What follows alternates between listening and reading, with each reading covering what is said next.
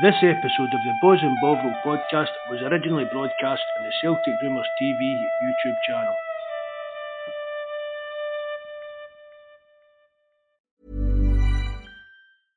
Selling a little or a lot?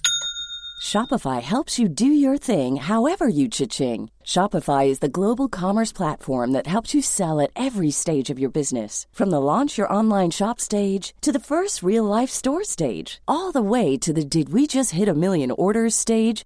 Shopify is there to help you grow. Shopify helps you turn browsers into buyers with the internet's best converting checkout. 36% better on average compared to other leading commerce platforms because businesses that grow grow with Shopify. Get a $1 per month trial period at shopify.com slash work. Shopify.com slash work.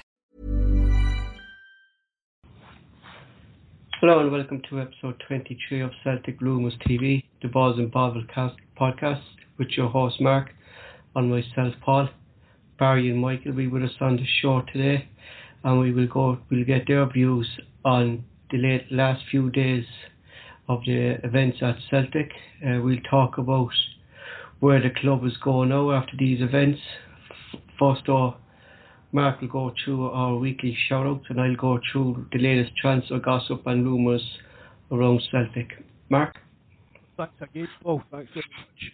Uh, just the usual shout-outs to Tim Malloy and Malika.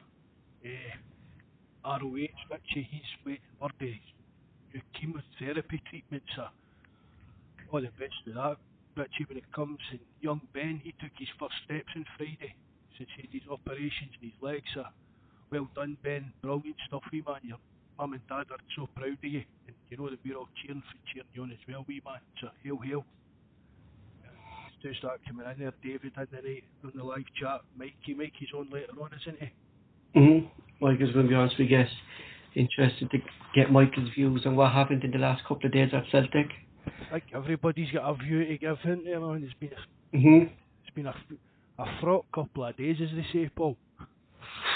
What about you? Unsuspect. I don't know. Do you know what I mean? I really don't know. Has it, has it sunk in yet? Like you know that. Like I thought we were over every disaster that would come to Celtic after uh, after last season, Mark. You know, and then like I certainly didn't see this coming. Like you know, I don't think no one saw this coming. Like you know, and it's just it, it was just like another bomb hit Celtic again, hasn't it? You know. Mate, I don't think anybody's seen it coming at all. Just totally out of the blue.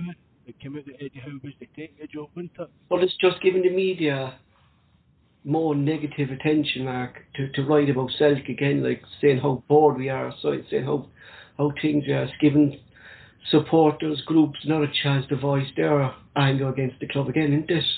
You know?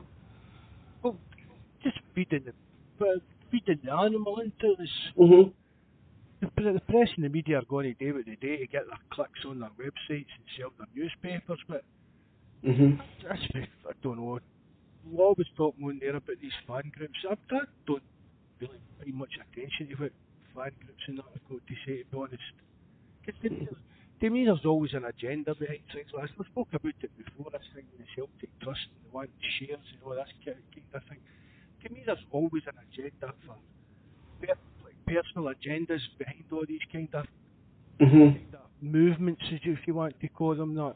You know what I mean? Mm-hmm. Exactly. Exactly. So first we're just going to go through some weekly rumours and gossip around Celtic.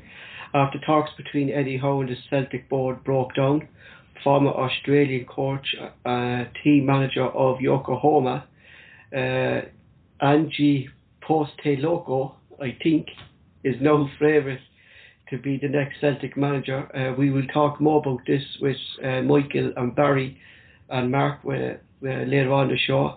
Roy Keane and Damien Duff has also been mentioned again. Uh, Damien Duff is, is, is, it looks like could be coming back to Celtic as an assistant manager to to Roy Keane. Uh, could this be a favoured move by Dermot Desmond, considering the, the links between himself and Roy Keane over the last couple of years? Southampton have joined Norwich and Burnley in the race to sign Celtic midfielder Ryan Christie.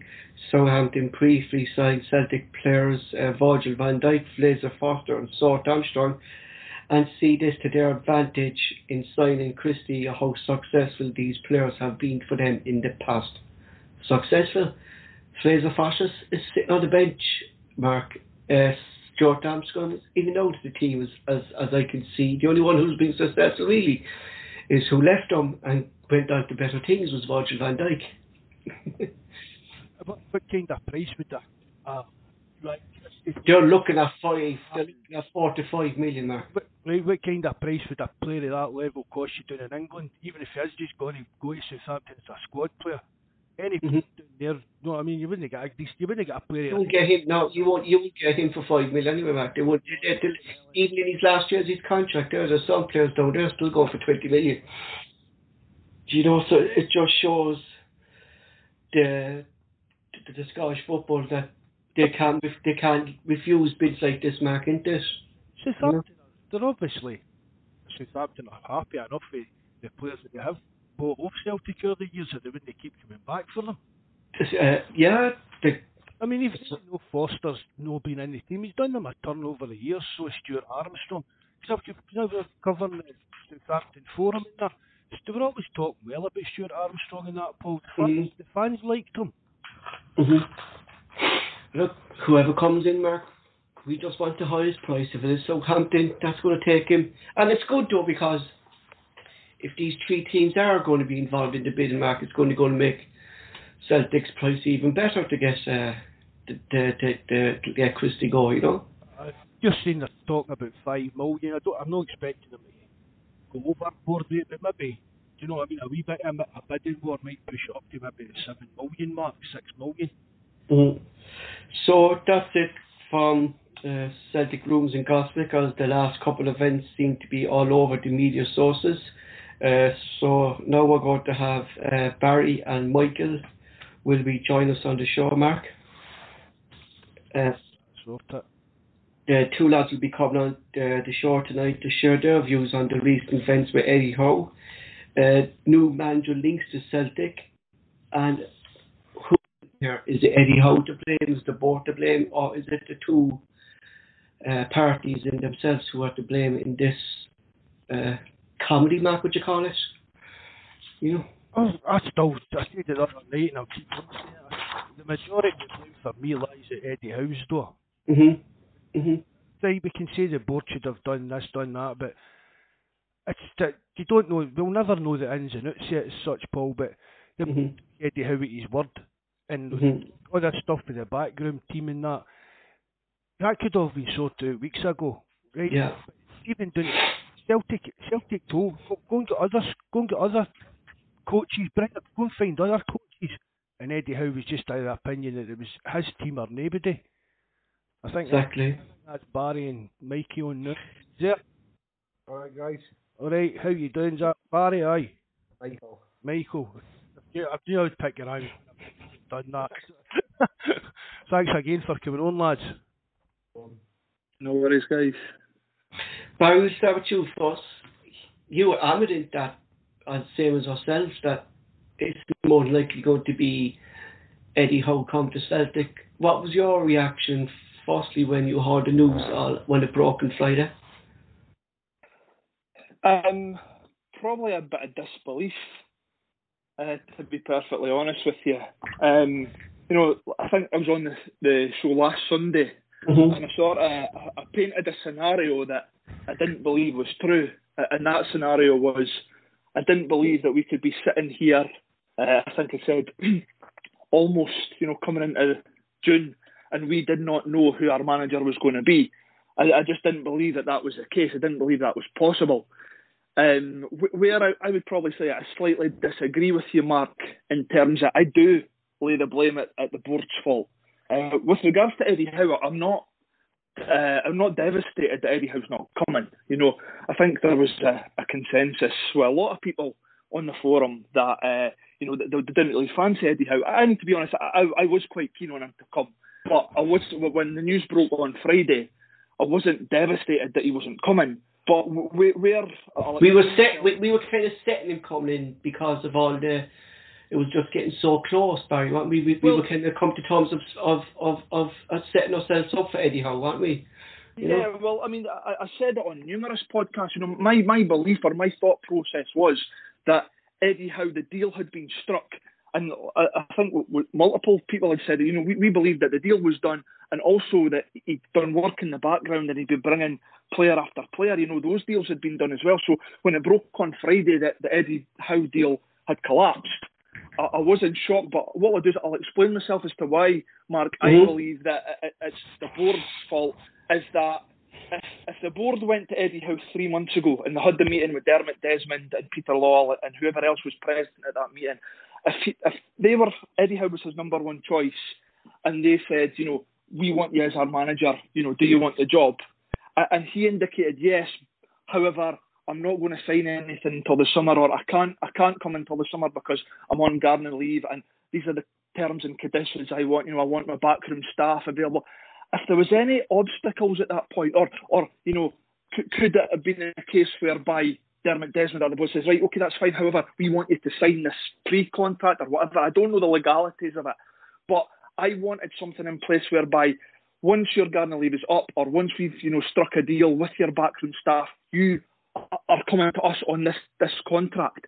Where what I can't believe is that the fact that the board have just taken it, like you said, Mark, the board have just taken him as his word. That doesn't work in football. It doesn't work in any walk of life now. Somebody just saying, "Aye, I'm going to come," uh, but you've got my word on it. It just doesn't work like that. And that's where I feel feel the board have let the club, the fans down because I think if there was any obstacles, I think I said on the forum, if there was any potential obstacles in the way in terms of like I say, gardening leave or no, I can't come yet or I'm only coming if I'm getting my staff. At that point, we should say, well, you know what, we, we need an answer now. We need a deal done now. If you can't do it, we're going to move on. And that's where I feel we've we've made a big error. But like I say, I'm not devastated that Eddie Howe's not coming. Uh, but I do like Eddie Howe owes Celtic nothing. I'm not particularly bothered he's not coming. You know, I think he would have been a good appointment, but uh, for me, I do lay the blame at the board. I'm afraid. Is it is it kind of uh, deja vu for for the for the board? Like the the same scenario, like it wasn't manager, but the kind of same scenario happened with Fraser Forster when they took his word for it as well, and kind of the last minute, then he kind of turned his hand head as well and decided to stay. Like, is, do Celtic board not think be learned from the past or? Potentially, you're right, but I, think you know when it comes to players, Paul, it's not as big a deal. You know, exactly. yes, yes. When it's a player, you know, because if if one player doesn't come, there'll be three or four or five other names on the list of a player that they could get in. I just personally think, and this this is quite a bold statement, I just don't believe the board are fit for purpose. I, I don't believe that as a club we'll move forward under the current leadership. Yeah, we we're going to have that uh, discussion yeah, uh, no problem. so we're going to. Uh, Michael, well, yeah, that's, yeah, sorry, No, I'm just saying that, that that's my take on it. That's my take on the events of the last couple of days. Because, like, you can look at it. You can look at it both ways. Do you know what I mean? Like, you can put the blame uh, as well on Eddie Howe, and you can put the blame on the board for letting this drag on for so long when he was still giving them his word. Do you know what I mean? Oh, and, with, without a doubt, I'm not. I'm not absol- absolving Eddie Howe any blame. Mm-hmm. Certainly not. And I said, I said it on the forum. There's no doubt he's messed the club about. There's no doubt. But but the thing is, Eddie Howe doesn't owe the club anything. The board, the board have got a responsibility. The board have got a duty to the club, to the fans, to the shareholders, everybody involved, to, to run the club properly. And I don't believe they're because, doing it. And I think this is another massive, massive error on their part. Myself and Mark, Mark was saying on the last podcast with uh, with John, you know, on that should have bought a saying kind of weeks before, look, Eddie, we still haven't got an answer from you. Do you know, you're still saying you're waiting until the end of the season. You you wait to contact your your backroom staff. Look, if you're not going to sign no, we'll move on to the next candidate. But there was nothing kind of that from Celtic. It was always that they were Albion Eddie Howe, and maybe maybe they actually really thought they were going to get him, but they they should have have had some kind of idea that he wasn't coming, Barry. Do you know what I mean? If yeah, he was keep I mean, holding on. If if there's nothing set in stone, uh, Paul, you run mm-hmm. the risk of this happening, and that that's how I was so. I said that. I said that by when you were on the podcast numerous times. I said that that that history is going to repeat itself here when because it's dragging on for so long. And I said to Mark as well yesterday when we were talking on the phone, like I said at news that it was going to happen. That Eddie Howe deal was going to fall because this is typical Celtic, not getting the deal over the line when they need to get it done. Well, you know? that's what I mean, and that that's where I, I called it wrong. You know, because I, I was my in my head, I thought there must be an agreement, there must be some sort of contract written. I think everyone did, yeah. I think everyone. I, I Mark was the same. Like you thought there was practically nearly kind of a contract or something signed as well at the time. Like we always, do you know? I never, I've been to speculate about signing contracts because you don't know. That would, the ins and outs, yeah. and that- would come down as well to that. Okay, Bournemouth deal with Gar- his garden leave with Bournemouth. What's the legalities of that? If if he'd signed even a pre a pre contract with Celtic, but hmm the, the, as I said as well, why could they not just have announced it? That see now that hindsight's a wonderful thing. Mate, I used to say that. I don't understand why they can't just announce it he'll be taking over like on the first of June or whenever his Bournemouth contract expires. Maybe, maybe, maybe was looking at it now. Mark, you're looking at like maybe Eddie Howe didn't want it announced because he was still not really hundred percent committed to Celtic. Like, do you know what I mean? Still playing games. hmm Michael, what's your initial reaction of all this? Um, I'm not. Um, I'm not as shocked as maybe some people are that this wasn't announced. You see this? You kind of saw this coming. The, Like I say, this is dragging out for 12, Mhm. three months. And my worry all along was, well, one, okay, I was happy with Eddie Howe, but was never ever like. I was, You were like all of us, really. Like, like we were setting Eddie Howe because he was the name really that Yeah. was really kind of stuck to it, and it was like everyone else that we were setting Eddie Howe coming, and we were coming to terms with Eddie Howe coming. Well, my Mhm. worry, my worry around the whole Eddie Howe thing was, it seemed like he was starting to dictate a lot. That's the way it was coming across in the press, anyway. Like Mhm. he was wanting to pick the direct the football. Like some of the coaches that he was bringing into Bournemouth, if you go on some of the Bournemouth forums and that, like some of the coaches that were rumoured to be coming here, they didn't even think they were good enough for Bournemouth down there, and they're going to be coming up here with Eddie Howe. I mean, Bournemouth with the money they spent on that that squad, never even came up with, never even like. You would expect them to come up anyway. The, Yeah. money is But all yeah. coaches and that, like, yes, I could, I could understand if the coaches and whoever else he was bringing up down there was setting the championship alight, and that. So that was also my other worry. But we'll, we'll obviously get on to the new guy that's getting linked to the job. But I think I'm one of the few on the forum that's maybe more excited about the new guy than Eddie Howe, just because of like did a bit of research and stuff. I think my myself and Mark and what kind of kind of swaying that way a bit because what what what I've been reading him and what kind of ex players were kind of saying him, he looks like a good guy and a good manager. I think one of the good things about him is like some of his accolades that he's had totally dwarf Eddie Howe in any capacity. Just uh, it's just the usual snobbery that comes with football. Um, just because he's not known means he's no good enough. No, I mean there's some of the stuff he did in the Australian Federation and across in Japan. And I'm not and before people start flying off the handle, I'm not one minute comparing him to this guy. But you just need to look back in the early nineties when Arsene Wenger went to Arsenal nobody'd heard of him before he came in, and he came from Japan. Know what mm-hmm. I mean? And he ended up being one of the best managers of the Premier League I've ever seen. So if actually if people mm-hmm. actually take a breath for a minute, go and research the guy's CV. If anything, they should be more excited that they're getting a guy if he does come with the history that he's got, rather than Eddie Howe that did nothing. We're born down there. I take the way though, like because a lot of Celtic supporters are panicking because it's going back to what Barry said, like that the board seem to be making the same uh, mistakes over and over again, like not getting deals over the line, taking too long in decisions, and then at the last minute, then it was leaked to the media, not the fans first. You know what I mean? Like it's it's it's it's like the way the board operates is wrong. Like you know what I mean? They, they're not. What I know? find strange about the whole thing is that Postecoglou was available from the start, especially being part of the Man City group and Fergal Harkin knowing him well. Why was he not number one choice over Eddie Howe anyway? Because overall he's a better manager. I think it's because of, of the season ticket renewals.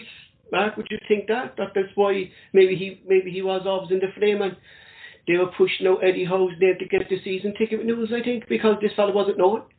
it might have been Paul. Maybe Eddie Howe was just better box office for selling cheeses. Yeah. Well, we have gone to other social media. I'll know by renewing if it's this post post the go clue. And, uh, you know, all day and I've uh, I've just been calling him Big Ange, Mark. Big Angie. Yeah, Big Ange, yeah. I, that definitely could come into it, Paul, just to, because of some of the reaction to some of the fans. But I totally agree with who's is that Mikey or Barry? That's, Mhm. Yeah, I totally. Michael. If you look into this guy's background and that, he's a better coach than Eddie Howe. I've been talking to Ed Wan about him. I've said that before. He's right into all this coaching, all the world who looks at all this stuff, and he he says it's a, it'll be a great appointment for Celtic. He says, Mhm. he says he, he's basically like that Bielsa light. He's like a light version of Bielsa. He says and he's surprised that teams in Europe haven't tried to get him over here before. He says Mhm. he's a better coach. He's a better coach than Eddie Howe. He, his teams play better football than the Eddie Howe's teams do. So, see if, if see if the two names had come out at the same time and that was the two candidates. See if you'd looked into Postecoglou. I th- I agree with Barry. He's, he's a uh, Mike. He's, he's a better candidate. Just because he's no managed in England. I mean, we- we Celtic fans and that we sit and we slag off the English league. It's all just money. It's all just that. But we're never looking for a manager or a signing. It's, oh, he needs to have played in England. He needs a pedigree in England and things like that. That's nonsense. Well, Mhm. like you say, Mark, you can just go back to 1997, I think it was. And I don't care what anybody says in the chat unless they're like in the 60s or 70s when Wim Jansen came in. No one knew who Wim Jansen was when he took over as manager. I'm telling you, like, uh, and look at the job that he did and the players he brought in. Just Mhm. because somebody's not known to the world doesn't mean that they're no good manager or coach. And I'm still firmly believe, like I say, I understand what Barry and that's saying regarding the board, and I do personally believe that a lot of them aren't fit for purpose. But I still strongly believe that Fergal Harkin is the going to be the director. we, of we just we, we, we just hold it there on, on that for a few minutes, Mike, because I just want to finish off the the Eddie Howe stuff before we move on to uh, Post Glocker and the board and Harkin. So Eddie Howe's uh, is saying that he could one of his obstacles in, in not coming to Celtic was he couldn't get his backroom staff together. And I, I, I was reading a lot of it over the last couple of days, and I'm reading that he only approached the Bournemouth coaches uh, at the end of the season, after the season finished when they lost the playoffs. Uh, that to me is outrageous on Eddie Howe's half. Maybe, or maybe due to the guarantee if he actually couldn't approach him, or but sure, though Barry, he he he might have had some notification that they were coming or they weren't coming to Celtic. Do think, or was he like was he like us in the unknown? I think if that was a condition, so if um, way back three months ago when, when they had this meeting, if that was a condition of Eddie Howe coming to Celtic that he wanted these guys from Bournemouth as backroom staff, that should have been like even upon Celtic or Eddie Howe. The they coach should have done that. They, should have done that because if if if, if, what you're saying is true, Paul, the, the rumours are true that Eddie Howe only poached them last week, or that, that that just can't be the case because if that's going to be a stumbling block that Eddie Howe, that the, these guys are not coming, again, that's at that point you say, well, if these guys are not coming, Eddie, then I'm sorry, we need to move on to the next candidate. So I mean, there, there was both Sky and BBC reported that there was three things that Uh, Howe had an issue with. Transfer budget, Transfer uh, backroom the- staff, and um, the list of transfer targets. mhm. So again, what what puzzled me is who's given Eddie Howe these list of transfer targets? Is it one that Nick Hammond has put together and put in front? Because we don't have a head of scouting. Now, uh, don't get me wrong. I know that there is still stuff happening in the background in terms of transfer, but it just it, oh, it- it just comes across to me as so amateurish. Uh, if, if indeed that is true, we don't know if those three. I'm looking from the outside, uh, Barry, Barry, like, uh, and it looks like Peter Lawwell all over the situation. Do you know? Do you know? Well, again, it just comes down to the fact that if that's the case, if it's Peter Law that's drawn up transfer targets, or you know whoever else it may be, it just it's not the way a football club should run. As simple as that. But I mean, you know, myself and Mark spoke about that, like this this transfer targeting in front of them, and we said maybe there, there might have been a director of football involved, but Harkin is still contract to Manchester City, as we know, and that whoever's involved, it, unless it's a director of football, shouldn't be showing Eddie Howe transfer targets, Mark. That he should have kind of his own plan as well, the way he wants to go about signings. You know, Mark. Sorry, what was that, Paul?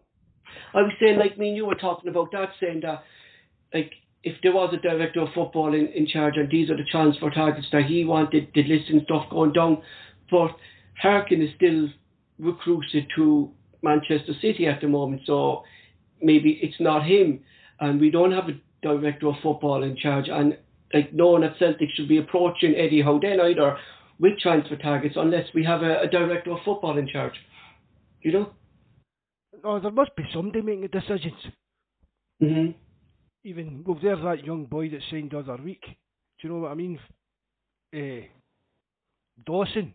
So who decided, mm-hmm. decided to, to sign him? There's obviously says maybe that's McCart because he's a youth player, but uh, we don't know. Again, with speculation. If Celtic's turned up with this list of transfer targets, and when did Eddie Howe get wind?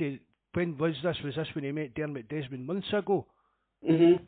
Or was it like last week when they handed, handed him this list of potential targets of who Celtic had lined up? It's a bit of a strange one. Again, we don't know if it's true or not, but we've said before, clubs still got to work. It's still got to move on and progress work every day. So there must be somebody somewhere doing something. But even through that, then, like like the, the third reason, Michael, was he his his personal reasons. There was was was another one that popped up. Like the only personal reason I could think was that his family wouldn't commit to coming to Glasgow and and stuff like that. Like, but again, that part of the, the deal is kind of falling back on Eddie Howe. That he should have known all this kind of stuff, shouldn't he? Eddie Howe's got as much as blame as um, the Celtic board have mm-hmm. about this whole. Like you said, this wasn't a, just a two, a week, two, three week negotiation. This was 3 mm-hmm. months. So if it's regarding family or that, like you said, you can. Anybody will tell you that. Maybe he couldn't talk to his family about the job because the that's got a fiance or married or been with a partner long term, you know within a day if it's possible. Like, uh, no, I mean, no, I mean, it's no for not to move just there. Maybe he couldn't say to her either because of the guardian leave moved. uh, maybe that, but it's not he's asking her just to move to the next county or further bit down in England. I mean, it's a pure different country, be moving a different culture and everything. But again, why was he? Why did that not come out months ago that his wife wasn't? Yeah, that's that's what I that that but that's the only kind of personal reason I would think of like because he's he's a young family like so that's the only possible reason I would think of that his family and, and he kind of should have known about that kind of weeks weeks ago as well, you know. And like the, the fault is Eddie Howe, but you kind of have to throw something on the board as well, like because they let this drag on and they were getting no commitment from Eddie Howe. And if I'm not getting commitment, I'd be getting in my head that he's not 100% committed to Celtic. And if I was a Celtic board, I would have stopped and drawn the line. Look, Eddie, like, we need a decision now. If you're not going to commit now, we move on to the next candidates. And I was saying to Mark, do you think that happened on Friday, Barry? That Celtic actually stopped the negotiations because he still wasn't ready to commit to Celtic? I, I, don't know, Paul. I, I just I just can't get my head around the whole process because, like I said earlier on, if there was an obstacle, if there were obstacles in the way, I, I can't get my head around why Celtic have let it drag out this long. Mm-hmm. If, if, there was issues, I, am not even going to list them because there's because like he wasn't really from from the start. Is what I'm getting back is like it seems like Eddie Howe was never 100 percent committed to Celtic going by all these yeah. tough reasons dragging on. Well, it looks as though we've dodged a bullet with Eddie Howe. Let, us let's, let's start with that. Mm-hmm. It looks as though, but for me, any other club that you know, my understanding, or a way a club operates, any would have moved on. Would would have moved on straight but away. Three, but three months ago, Paul, mm-hmm. three months ago because we, we, we're Celtic Football Club. We, we cannot wait and we cannot bow to demands of people, especially it's not somebody like Eddie Howe. You know, Eddie Howe's not, it's not like he's got a lot of weight behind his application. You know, so, so for me, any other club would have, at that point, if, you know, if Eddie Howe was willing to commit, way back then, and he was the number one target that, that Celtic has decided, you're the person that we want to take this club forward, you're our manager, if a deal's not done there and then, then you, you move on. Because if there is, like I say, if there's obstacles, I'm not going to list them, but if there's obstacles in the way, you think, well, I'll tell you what, that that's no good for us. That that doesn't suit Celtic Football Club. It doesn't suit our process. We're going to move on to the next application. This exactly. is not happened. Can they like set a, set a timeline? We want to know two weeks. You know, give you two weeks, think it over, come back to us. But there was there, was, there wasn't even a timeline. It was like we'll wait, we'll wait for Eddie Howe to see you know, if he's coming, we'll wait, we'll wait, we'll wait. That's that's the way it kind of looked like, didn't it? Well, well that's you know? the thing, Paul. But you know, if it was a case of the obstacles were, for example, well, he's still got a contract with, uh, uh you know, he's on gardening leave with Bournemouth, so it means that it's going to be June the first at the earliest that he can commit. Again, that's no use for me. That, that that's no use for Celtic Football Club. We can't wait three months for an answer and a potential collapse in the deal, which is exactly what's happened. There's been a collapse. So for mm-hmm. me, way back then, when it was apparent that you know we can't get this deal done quickly, exactly. For me, we should have what we should have moved on to the next guy, uh, and that's just my own personal opinion. Other people will have different opinions, and you know what this is. This is what the forum's all about. Yeah, but you different, can different you, opinions. Like you can see the Barry's point of view as well, Mark. Can't you? Like that some some the blame kind of should have come onto Celtic board as well for letting it drag on and not getting the commitment from Eddie Howe, like just going on his word or something like you know. Percent. I'm not saying that the board's faultless. Just like Barry says, Eddie Howe's no faultless. But uh, uh, for me, the majority has been Eddie Howe. For me, he's strung the board along. The board have been naive, and for a board with that amount of experience on it, they should have known better and had something concrete. We just assumed that they, they did have something. Well, we thought, I thought they did, Mark. We all did. That something was kind of concrete behind the scenes. We never even spoke about as he signed anything or nothing like that. We never really came into the, the equation for us. Obviously, we we kind of expected was that Eddie Howe was going to be a new Celtic manager. But no, the board's definitely no blameless in it. I just think Eddie Howe's played. I think he's played this, to be honest with you, Paul. I just think mm-hmm you look back again, hindsight's a wonderful thing. I think there's been something there's been something all along that's not been quite right. It's one of I don't know if it was Barry or Mikey brought up as well. It was just demand after demand. Everything had to be in his terms and everything to be this way. Uh, the thing with the coaches, I mean, from what I've heard, Celtic told them go out and find other coaches if you can't get because it's not just the ones. I mean, Bournemouth were wanting money for these coaches. They weren't leaving for nothing and there was talk that even Bournemouth were being a bit awkward about that kind of thing as well. Mm-hmm. You know what else is a bit strange, Mark? Like, see, I've never heard of. It might happen, but I've never heard of a deal breaker being that he, he demands that he gets his coaches. You hear, multiple. I mean, he's been in football a long time. I'm sure he's, he's worked with multiple people. yeah, exactly. Uh, Paul Hartley. Paul Hartley's had three or four different. I know this one's off on a slight tangent. Yeah, but, but like Paul it's going by every manager, really. Look at well, Ferguson. Look how many different assistant managers he had over the years, Barry. Do you know what I mean? See what I was about to say about Paul Hartley. He says that he's picked different assistants for different clubs he's been at, that, that he feels will actually suit him. Not the same assistants, like he's been at Dundee, he's been at Alloa, he's been at. He's picked different coaches mm-hmm. different experiences. So I've never heard of it being a deal breaker. So yeah, if, if Eddie has uh, Eddie Howe's making demand after demand, like I said earlier, we've dodged a bullet there. And, and, you know what, Mark, I, do, I do agree with you. Like Eddie Howe is massively to, to, to blame, but where, where, I'm coming from is Eddie Howe isn't a concern of mine. The, the, the Celtic board are, are, are, what worries me. Uh, so, so uh, you know, I, I, think we agree that there's uh, there's portions of blame to be laid at both doors. But yeah, Eddie Howe, absolutely. You know, but for me, he's nothing to do with Celtic. We thought he was going to be the manager. It's, it's actually the board that I think that I've, I've, I've been a wee bit naive in thinking that well we'll just take a guy for his word. You know, unfortunately that's not the way football works, and we've as Friday p- proved, you know we've had a, a, massive stumbling block, and he's no longer going to be the manager. Mm-hmm. So after talks blocked on with Eddie Howe on Friday, uh, the board came out and made a statement, and on that statement they said that to advance talk, talks with another candidate soon after the name Ange Postecoglou started, started coming around our media source. Now, just before we talk to him, I'll just give a brief on his kind of managerial career. Uh, South Melbourne, he's managed, uh, he's won the Premiership, uh, the New Zealand Premiership, uh, sorry, Australian Premiership in 97 98 season.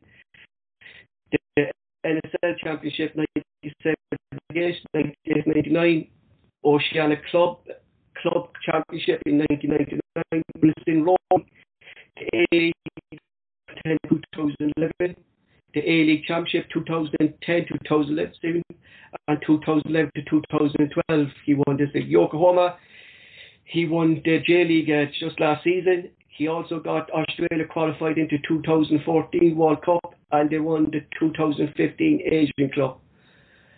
Mark, you you did a kind of a lot of um, look looking around. As I think every Celtic supported these, but he, he he where he goes, he wins. That's the kind of thing I'm kind of looking at him. Do you know? Oh, but he's won trophies. Well, apart from his time in Greece, that was a bit of a disaster. I don't know what that was all about. That was only for that was only he only came there as kind of a. I looked at that and the reason I didn't put in, he went in there kind of as uh, as a as a kind of a it was kind of a loan management, you know, kind of the breaks between the Australian league and the, um, the European leagues, and he went over there with a potential of, of coming to a manager then at the end of the season, but it just didn't work out for every reason. It didn't work out. But I, I, I said to you we were talking on the phone and that, Paul, as well, was, all he's coming in today is coach the first team. Mm-hmm. all he's coming in for. He doesn't need to have a knowledge of the European transfer market and things like that. He's not coming in to deal with that side of things. He's coming in here for the sole purpose, and that's to coach the first team into becoming a winning team. And he's proven wherever he's went, again apart from Greece, I suppose. But he's done it. He's done it at a national, an international level. I mean, they're all sitting sniggering about that, who he to beat and to get win that cup for Australia, but he still needed to beat them. Mm-hmm. If all these trophies and that were meaningless and didn't mean, why were other managers no winning them? Do you get what I mean? He still had to win them. He still Mhm. had to coach that team and manage that team to win these games. Mm-hmm. Barry, have you looked a chance to look into the? I, I suppose you did because he's the, the name that's been linked to the job. And first impressions of him, or Um, you, you know what? I'll start by saying this: we've got to give him an opportunity. Mhm. You can't you can't write the guy off. Uh, but again, I will be honest and say, for me, it's the most underwhelming appointment. Or, or, uh, he's not been appointed, but it's the most underwhelming manager since I can remember. I don't think. But I mean, for me, it boils down to where, where's it come from? Where does this guy's name appear from? Because obviously we've not had the manager since the 24th of February, and this guy uh, has just on Friday when when the talks broke down with Eddie Howe. This guy came out. Now I- I'll be honest, the whole man, I, I'd never heard of him. I'm sure there's a lot of yes, fans in the same boat, but I just don't understand where the names come from. Now, since Friday, it's been sort of reported or speculated that it's Fergal Harkins Mm-hmm. uh, that, that, that's put this name forward. But if you turn the clock back seven days, Fergal Harkin wasn't even part of the plans for Eddie Howe coming in. So why now is he putting my? I, I just again, I don't know if I've just got to be in my bonnet about the board just now, but if you know, if he wasn't the backup plan for uh, Eddie Howe, and it was Harkin that put it forward, what have the, the, the staff in charge at Celtic been doing? Because whilst Eddie Howe hadn't signed a contract, there was always the chance that you, know the, deal could collapse. Therefore, they should have had a plan B, or, or they should have had another three or four candidates that they wanted to speak to. Should Eddie Howe deal not go ahead? But if it's true that the speculation that it's Harkin that's put this name forward, I just don't get it. I, I just don't understand uh, how this has come about. But like I say, we've got to give this guy an opportunity. He'll get backed because that's what the Celtic supporters do. They back the managers. But I need to hold my hands up and say it's, it's one of the most underwhelming appointments uh, in my time as a Celtic supporter. Just going by what I was saying to to Mark there just at the start of the show, do you think maybe the Celtic board knew that the Eddie Howe deal wasn't coming through for maybe a while now, uh, Barry, and they released the season tickets uh, unsuspectedly there uh, last Thursday, knowing that they started talks with this guy, and then he, did Celtic board knew that he wasn't going to basically sell the season tickets. One hundred percent. There's no doubt at all in my mind. That's exactly because, like sort of Mark said, there, there is a snobbery among Celtic fans. We, we can't deny it. You know, Mm-hmm. I've, I've probably been part of it. You know, at some point, but there isn't. So, uh, to paint a scenario, if if you're telling me that the season ticketing was going to start on Monday, this Monday coming, with the knowledge that it's a, a I can't even remember his name. Big Ange, I'm going to call him. The knowledge that Big Ange is going to be taking over. For me, there's not going to be. You're not going to sell thirty thousand season tickets in a week. Mm-hmm. On that knowledge, I think the Celtic board have played the fans like a fiddle, and they've, you know, because uh, yeah, I get what they're saying in terms of Eddie has not achieved much, but he was a sort of I don't want to say he was the next Premiership manager. He, he, he, was a big name because he, was the next yeah, Premiership manager, and he was going to sell tickets. Barry, that's that's, well, that, that's why I was going to put it. You know, that, and that's why things happened. I think that the the board have played on that, thinking that well, the fans are under the impression that we are bringing in what they class as a marquee manager. We need to take advantage of this fact because if not, we're not going to get. And, and you've seen the response since. You know, if you go onto social media, even guys on the forum saying, "I'm not putting another penny into the club." Because of what they've done, because of this appointment. They're underwhelmed by it. They feel that it's the cheap option again. Uh, and yeah, for me, I, I, I 100% agree that I believe that the board have played the fans on this one and they've taken advantage of the fact that by doing the season ticket renewal this week as opposed to next week, they've got a lot more interest than they probably would have if they'd started this week in the knowledge that uh, it's Big Ange that's coming in. Mm-hmm. Michael, do you think the, the board are treating the Celtic fans as customers and, and not as fans? But the board have treated Celtic fans like that for the last 20 years, not mm-hmm. the last six months. So, uh, like you say, it's no. uh, there's a lot of people that seem to be shocked and perplexed by the, what's happened in the last week. But this has been going on for. It's not just no, like it, you know, it's not just no, like has this been happening for for so long with the Celtic board, really, hasn't it? You know. Well, like you say, ever since Lawwell's been in, like you said, I'm not saying he's never done a good job in his time there, but I personally think since he's been there, there's always been a a wedge between the fans and the board, of even like over transfers in the last 10, 20 years. Know what I mean? There's, mm-hmm. but like I said, I'm not as um. I say there's loads of people in the chat that are pumping their gums about this new guy coming in and that, but I've said on previous po- podcasting, this is now the time where Celtic, as a football club, need the fans more than ever. See, here's one. What do people expect? What do these people expect the board to come out and say? All right, because you are on moaning, we're we're not going to get this guy in as coach or manager. I mean, it's just people are on demanding that Celtic do this and do that, and it's never it's never happened before. It's not going to happen now. I mean, the fans demanded Neil Lennon was getting sacked in November. They didn't. They, they didn't bother doing that. See whoever the manager's going to be, the fans need to unite and get behind them. For a start, that's the best thing that we could do. Yeah, exactly. but like everybody's it, looking at for negativity and something to gurn and moan about. That's basically what it is.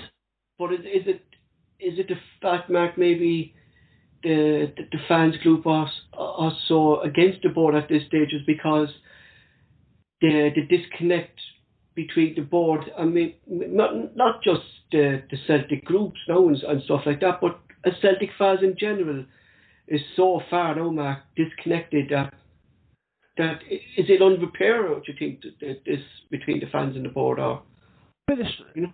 It's been that, that kind of disconnect between the fans and the board. I mean, people think going to uh, talk about how all starry eyed when we talk about Fergus McCann here and that, but Fergus never, Fergus never even hinted things to the press or nothing. Celtic have got their wee pet poodles at the leak stories saying that. Fergus McCann never really did anything like that. And like we could like like it's a mystery this fan connection with the board and that. This is nonsense. What what club at a top level has got that kind? Right, we spoke about like the Dundee United, and that the smaller kind of community clubs, but uh, a club the level of Celtic, who, who has got wonderful connection with the board. Everybody, everybody wants. You get eh, into any team down in the English league, and they'll all moan about the board. Because you look at the, the, the, the Manchester United fans at the moment, the, the Glazers and Arsenal fans, exactly. It's a continuation, it's just part and parcel of football. But like we, we, we don't even know if this guy is even linked to us because again nothing concrete again has come up from Celtic again, and it's all seems to be through the media again that we're hearing of uh, Big Angentis, you know. Uh, that uh, Michael, sorry, go to you. Yeah, it's, it's, it's a bit strange how everything gets leaked there so quick. Mm-hmm. Like uh, where does it, like, obviously it comes somewhere, but I would love to know where like where it comes from, like how that name just got sprung. Because Chris I- Cummins' uh, microphones are still in Celtic and they're never taken down. like, I was quietly confident that was going to be Lucien Favre. Um, he, I was going to speak to you about him because supposedly he's in talks with Napoli because uh, the fella Simone uh, Inzaghi is going to um, Inter Milan. I think I think that's Luciano Spalletti. He's the new manager of Napoli, and Is it Favre is meant to be going to Lazio to replace Lazio? Inzaghi. Sorry, yeah, Lazio. Sorry, Inzaghi. Yeah, yeah. So yeah, I heard that, but um, like the people going about like the thing that I found like I sometimes follow Man United, uh, so push to go and pick an English team down south, and I think in ten seasons or, or since Ferguson's left, I think Mhm. they've spent a billion, I think somebody said a billion pounds or something. And uh, look at the discontent, look at the fans and the board, how how far apart they are. Look how much money and everything they've spent.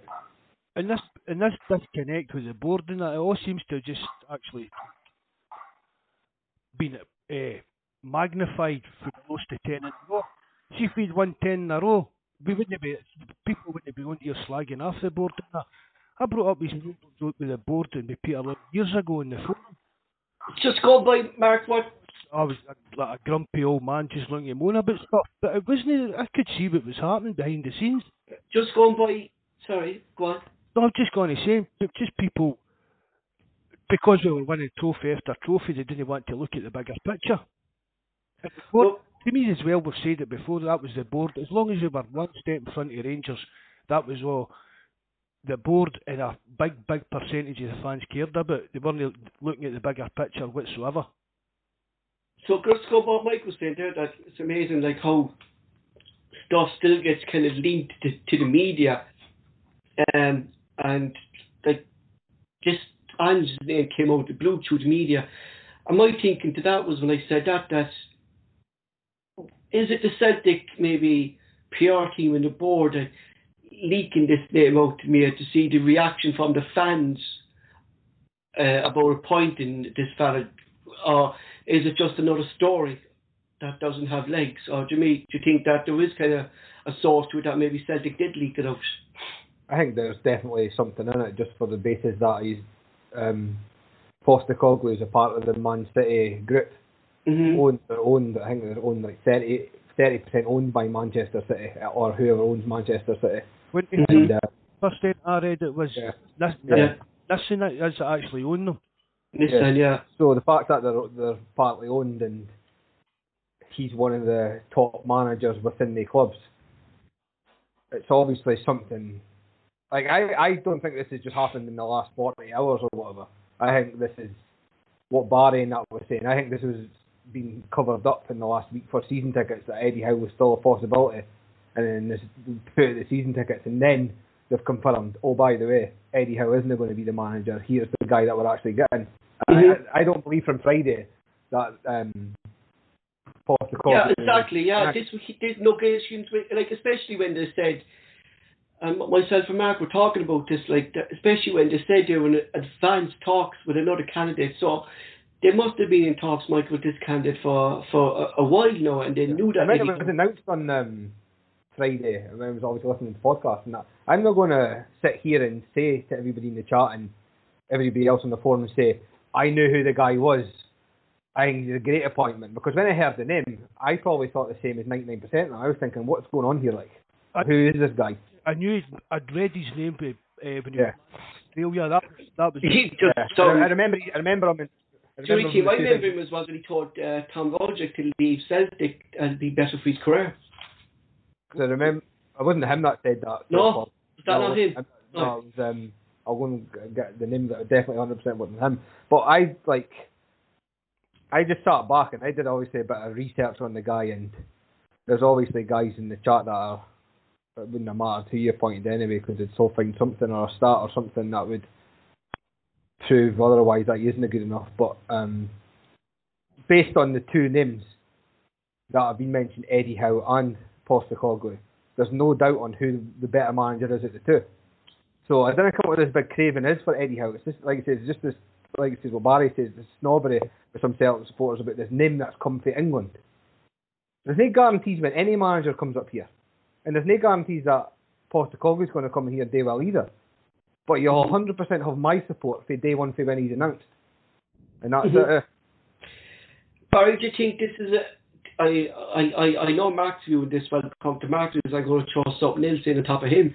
But is this a, a is this a risk uh, by Celtic appointing uh, Big Ange, considering the rebuild we have and we have to win the title next season? Is this a risk by Celtic, or could it be a risk worth taking?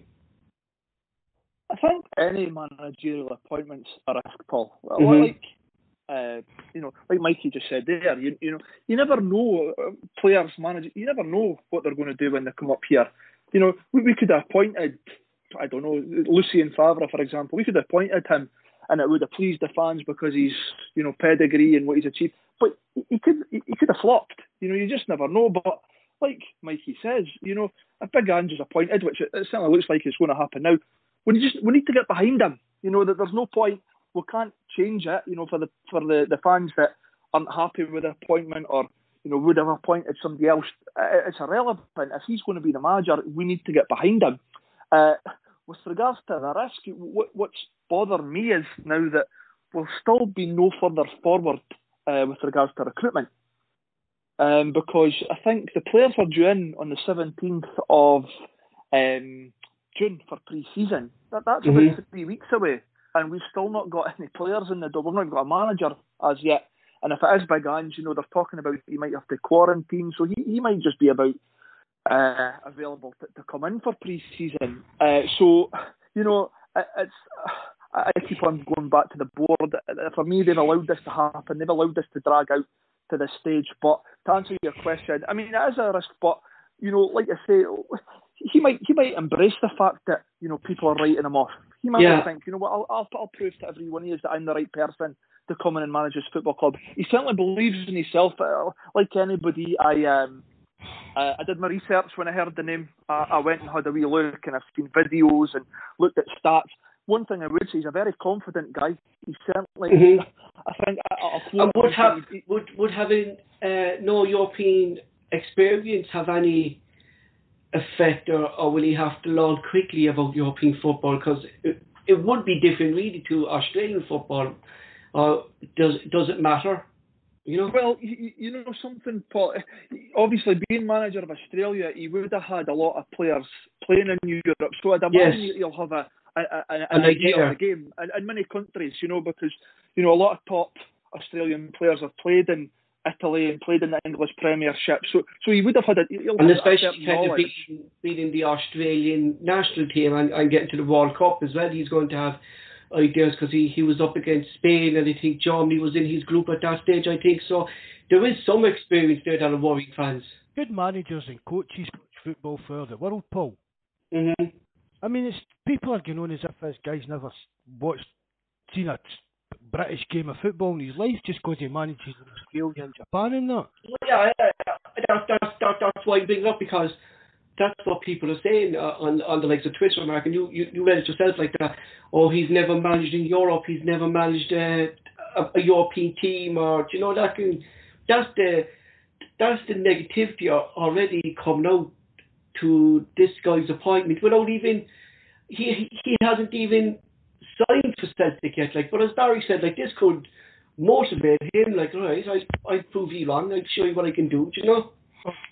Barry says he's- there's nothing wrong with his confidence. His interview Mhm. comes out, he's, he's well set in his mind, he's in his own plans, and he'll stick to his guns. Mhm. I, I, I, I, I, It's, it's just a kind of snobbery, and that's all it is. We've said it on the forum as well. Mhm. Even players, when we look at players and we talk about players, it's, oh, where's, where's he been? We've never heard of him, he can't be any good. Just because people haven't heard of somebody doesn't mean they're any good. And you know, he, it's like, I I've called it on the forum for years, match of the day fever. You're watching football on the telly, some obscure, like Soccer AM, some obscure player for doing in English lower league scores a worldly goal. And the next thing on the forums and that, people are talking about wanting to sign him. Just because Mhm. get what I mean? That's the, it's just this kind of that's the word. It's a kind of snobbery that Like you were saying, sorry, go on. A snobbery, Mark. Oh, it's just a snobbery that runs through. It's not really Celt- just Celtic fans. A lot of teams have got it. If you've no heard of them, or if they've, they've not done this or they've not done that, they just simply write them off. They can't be good enough because he's never managed in Europe. Mm-hmm. Michael, sorry, Mark. Once. no, that's me. Just a wee rant there, Paul. Michael, you were just about to say something there. Like I said, um, and Barry will know as well. He played at probably the highest level of anybody on the forum, mm-hmm. and he's played under a few, obviously, proven managers in the past. But it doesn't matter what manager, from the best uh, name to somebody that you don't know.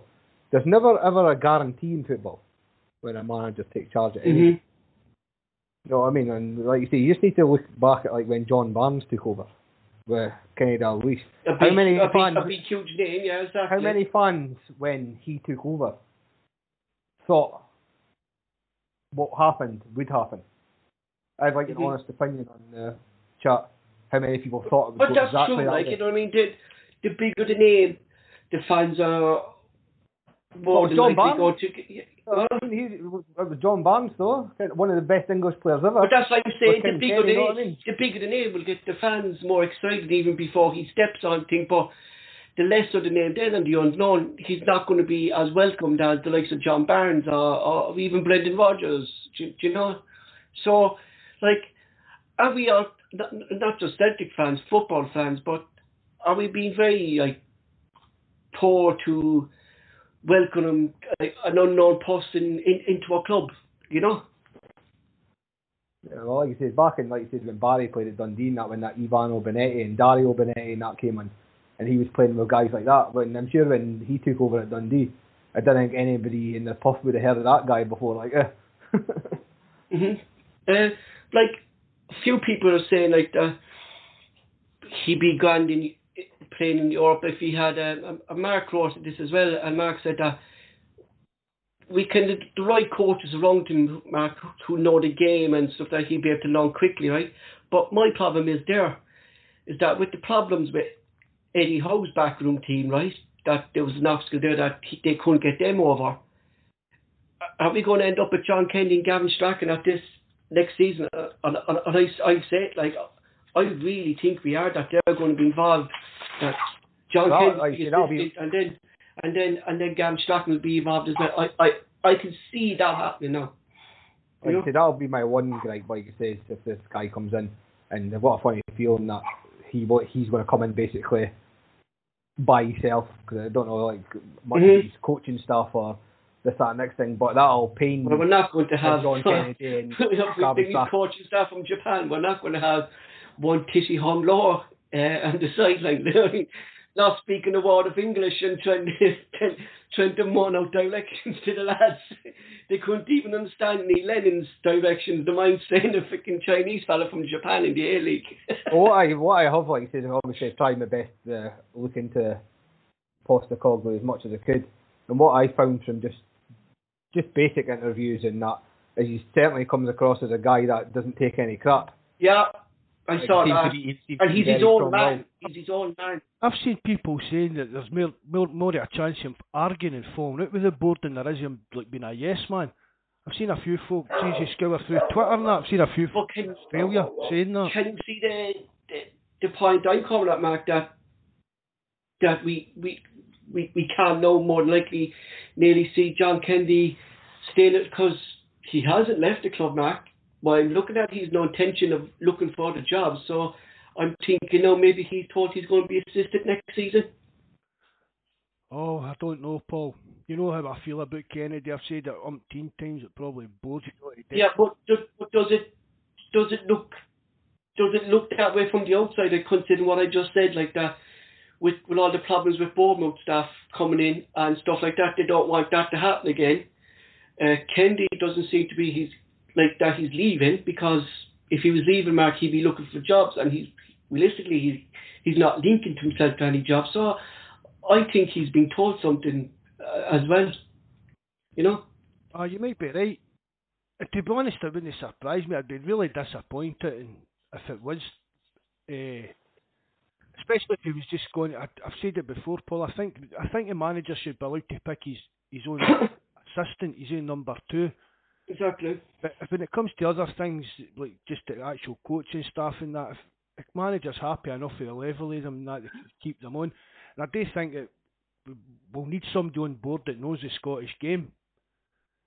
If it is going to be Angie, but what Kennedy, it's just I've said it, Paul. He just never, he never took his chance when he he was in charge himself, and that's what really put me off him as a. Mhm. Mhm.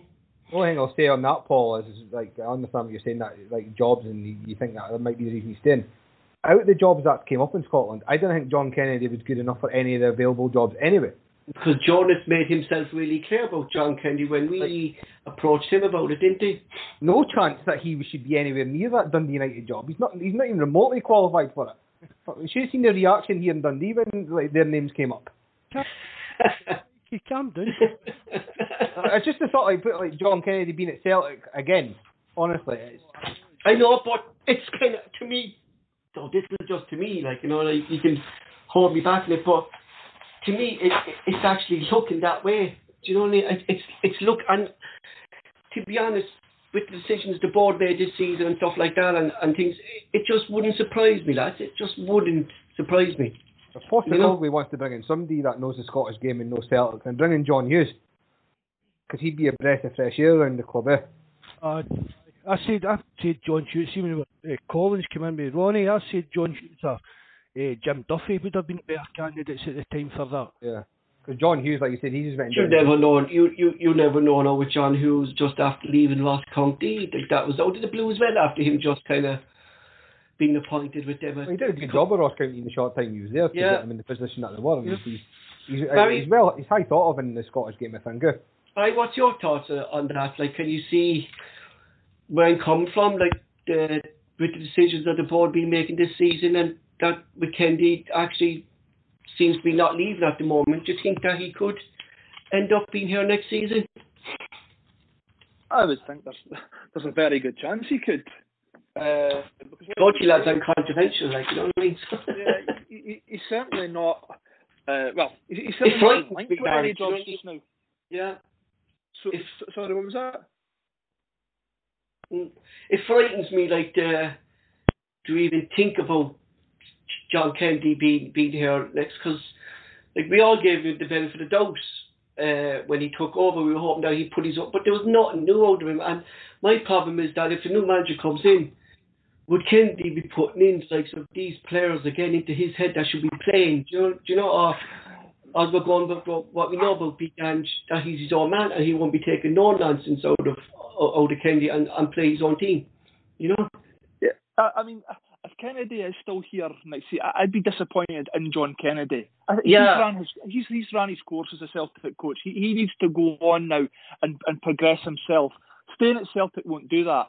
Um, to answer your next question, I, I think like judging by his character from the very sort of few clips I've seen him, I don't think I'm going to big Ange. I, I'm not as good as Mikey. I can't get that that pronunciation correct.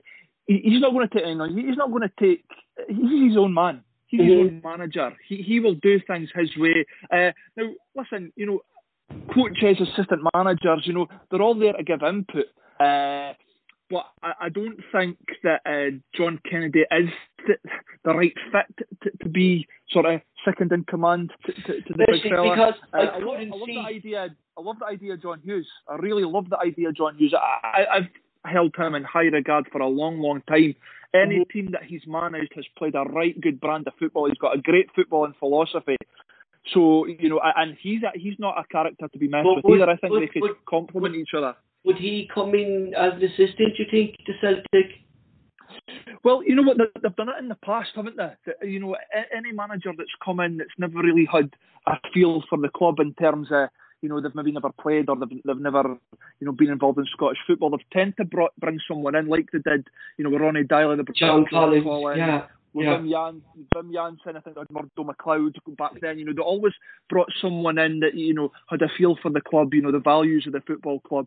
So it wouldn't surprise me if the, I mean, there, there's nothing wrong with uh, uh, Big Ange bringing in his, his assistant, whoever that and then, you know, Celtic appointing uh, a first team coach you know, like like a John Hughes. I, I love the idea of John Hughes coming to Celtic. I really do. I, I think you know, I, I, think he's a right good footballing man. I love his footballing philosophy, a great character, I, I like that idea. Uh, but no, I mean, come on, John, uh, John Kennedy, it's time, it's time for you to go on and, and progress yourself as a coach. Exactly. He, he's, he's just going to go stale. If he hangs about the Celtic under another regime, you know, this will be about the, the fourth manager, fourth, fifth manager, I'm not sure, that, that he, he, he served under. It's time for him to move on. It's, it's time that if he doesn't move on, he'll not even, he'll not even be considered for managerial any decent level managerial jobs in the next few years. I don't think because it'll just be mere staleness, just stale. It, it just, Absolutely. I think he missed. I think he missed a chance there before. Uh, was it when Brendan Rodgers there? He was being linked with Hibs.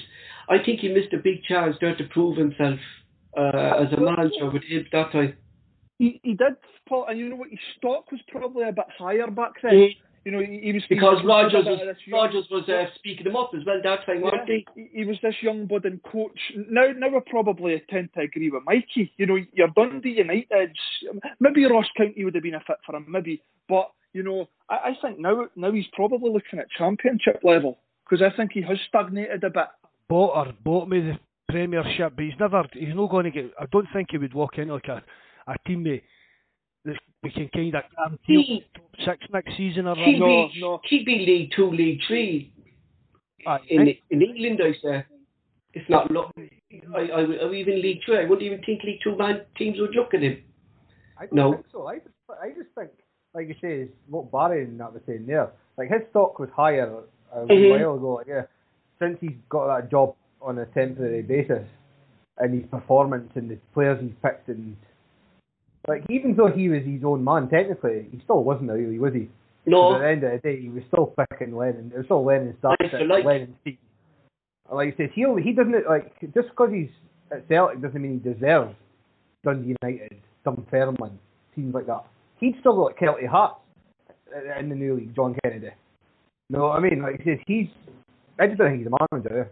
That's just that's my opinion. So I was reading some ex-players' quotes on uh, Big Ange, and I, I, I read something about uh, Tim Cahill, Tim Cahill from Everton. I think it was there. He played with Everton as well, didn't he? Tim Tim Cahill, and uh, he said if Celtic put off Big Ange, it would be a masterstroke by Celtic uh, because his man management is supposed to be brilliant.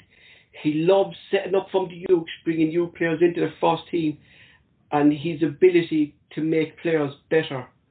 Now that's from an, ex-player who's played the Premiership, and I was reading something else there that he was uh, supposedly linked to Sunderland a few years back, but this deal these fell fell through. Uh, so I, I, I don't know how it fell through, but a lot of people are saying it fell through over his uh, UEFA Pro license, and said from Marco reading into that that he doesn't actually need a UEFA Pro license at the moment. That he can come in and take a job at Celtic and then apply for his pro license, Mark. I think it's something like that, Mark, isn't it? Uh, as long as one of his assistants has got the qualification, yeah. that's all right as well.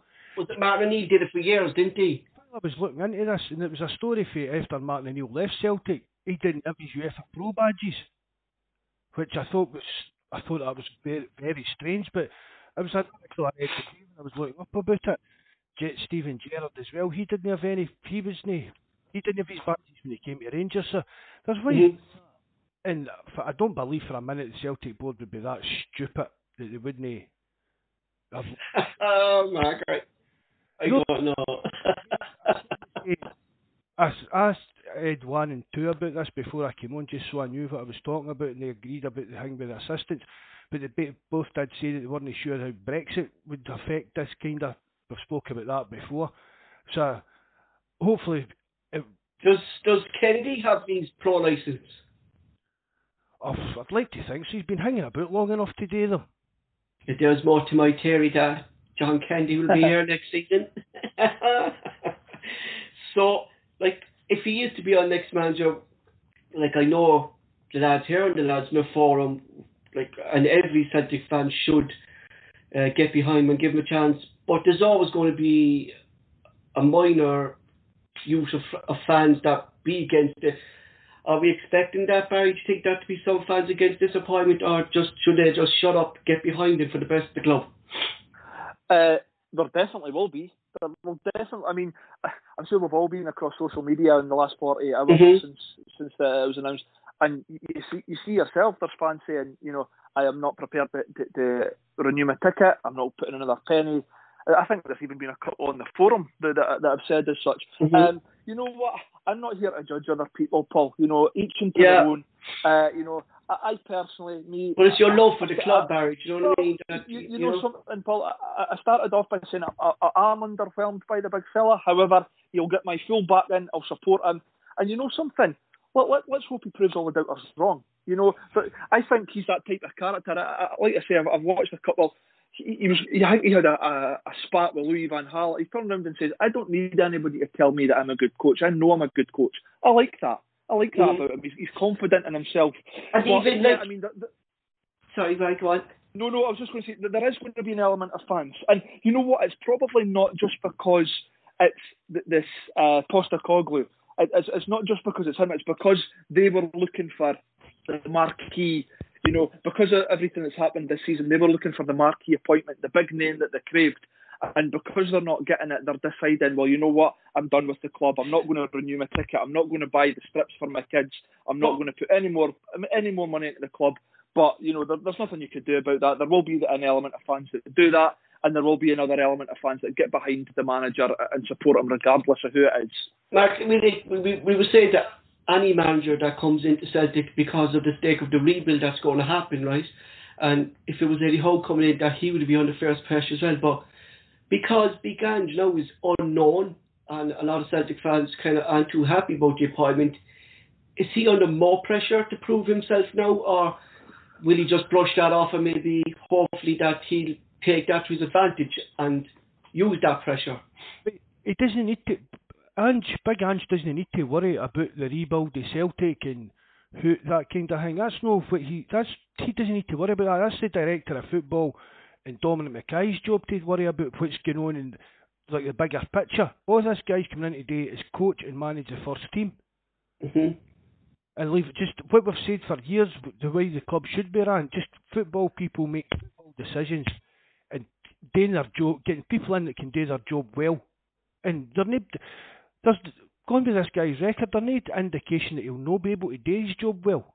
hmm And if it behind the scenes clicks into place with the director of football and the scouting and all that, it could end up being a masterstroke. It could end, it could end up being a disaster. But well, no, no. But I don't think it, it, But it's go it's it's going back to what Barry said. Like any manager's a risk in this day in football. Do you know what I mean? Any manager you hire is a risk. Like you know what I mean? So like Pochettino in at Paris.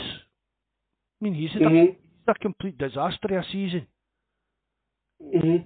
Oh, so much so that Tottenham are looking to get him back. Ah, but we've before on the forum and that when we were talking about managers and I mean Jurgen Klopp get relegated.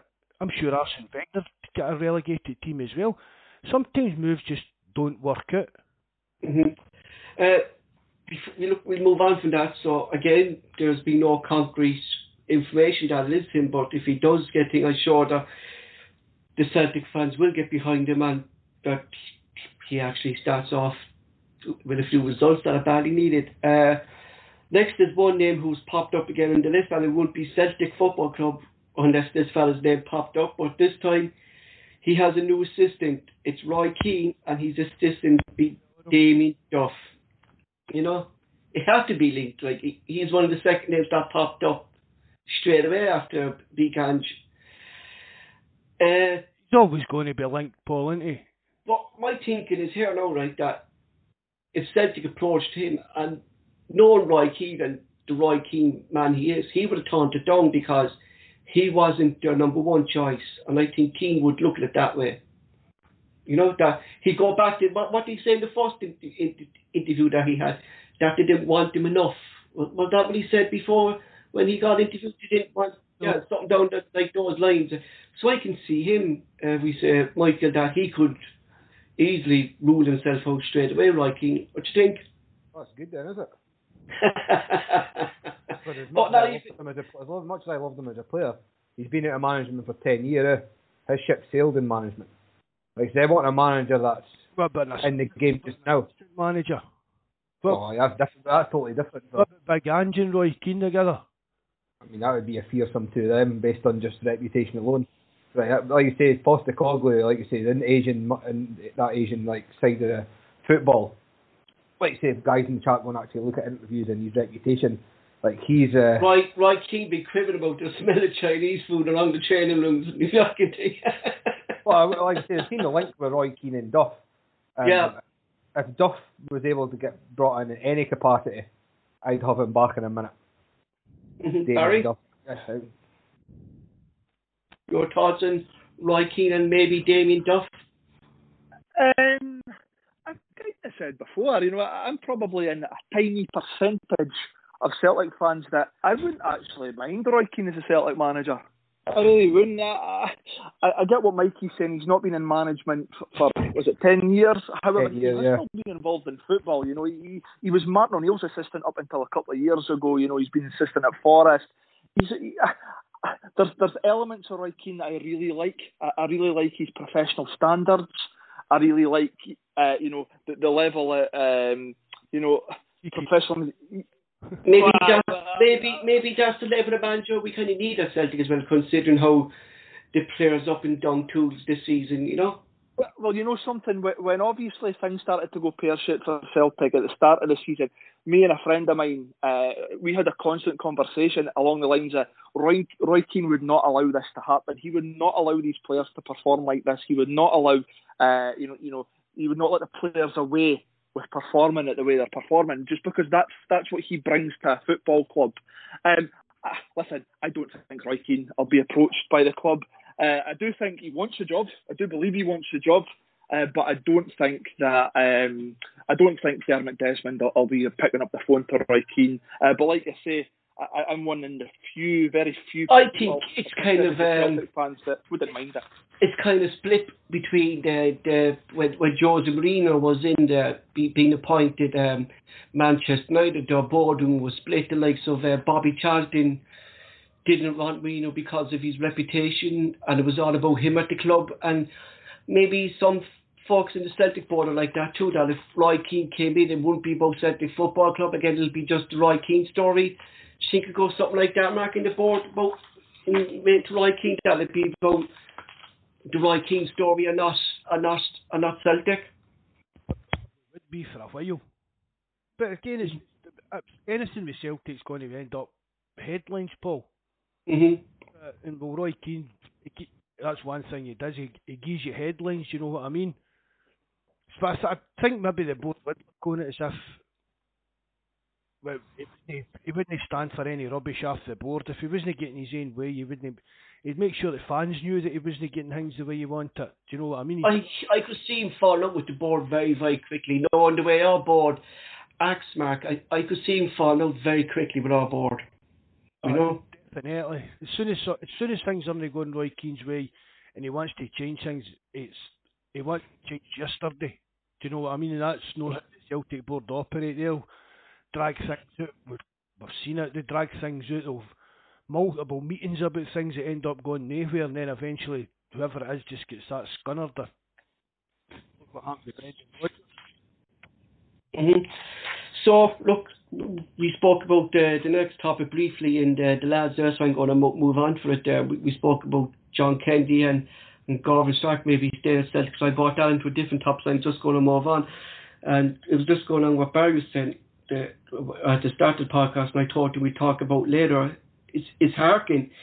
Uh, do you think Harkin is maybe involved in this deal, considering the link between Manchester City and Yokohama Marinos, and uh, is he maybe walking behind the scenes? But I'm led to believe that Harkin actually is still employed by Manchester City at the moment, so I don't know what what kind of involvement he would have there, Barry.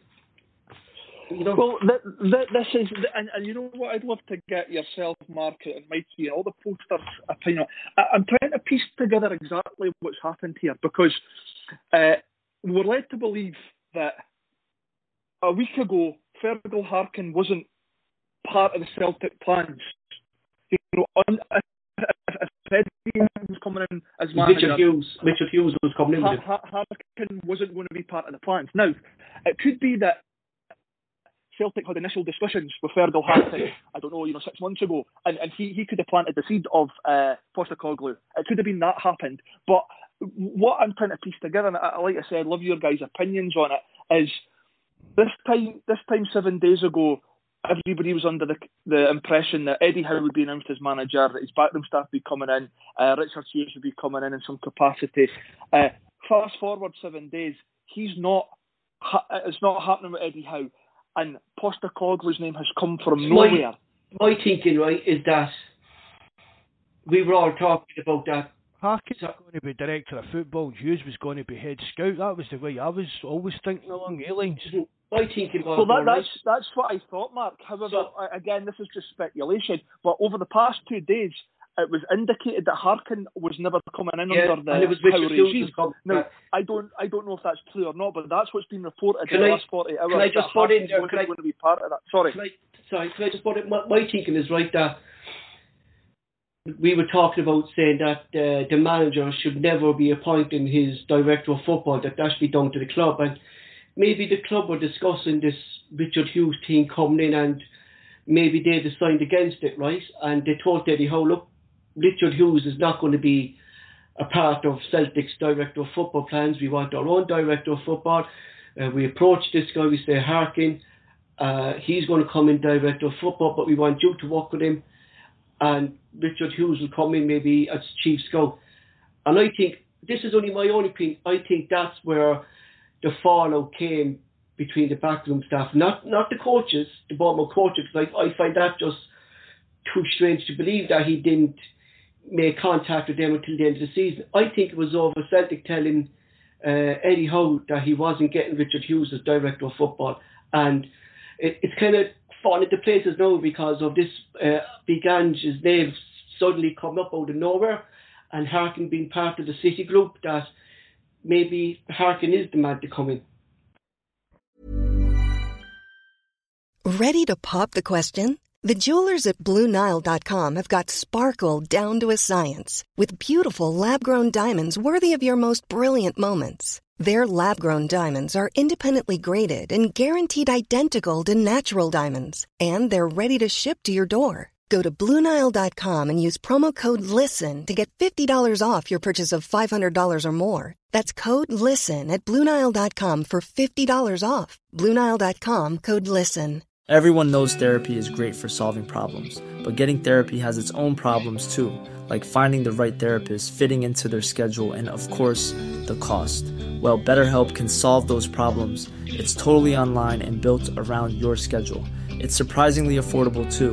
Connect with a credentialed therapist by phone, video, or online chat, all from the comfort of your home.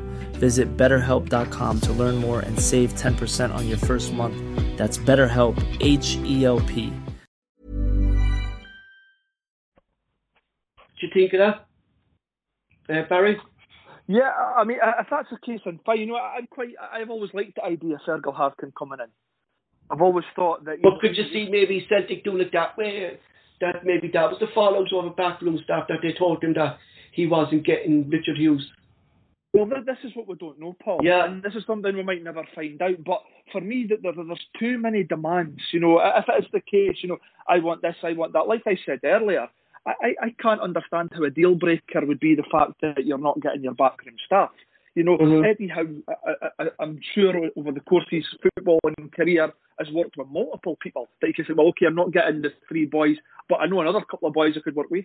It's, it's, let's be honest, it's Eddie Howe to get what it's no Pep, exactly. It's no Pep Guardiola or Mourinho coming into the club that have worked with the same guys for years and put their plans into the club as such. So and especially Mark too, like when Eddie Howe was showing Celtic's transfer targets. Do you know what I mean?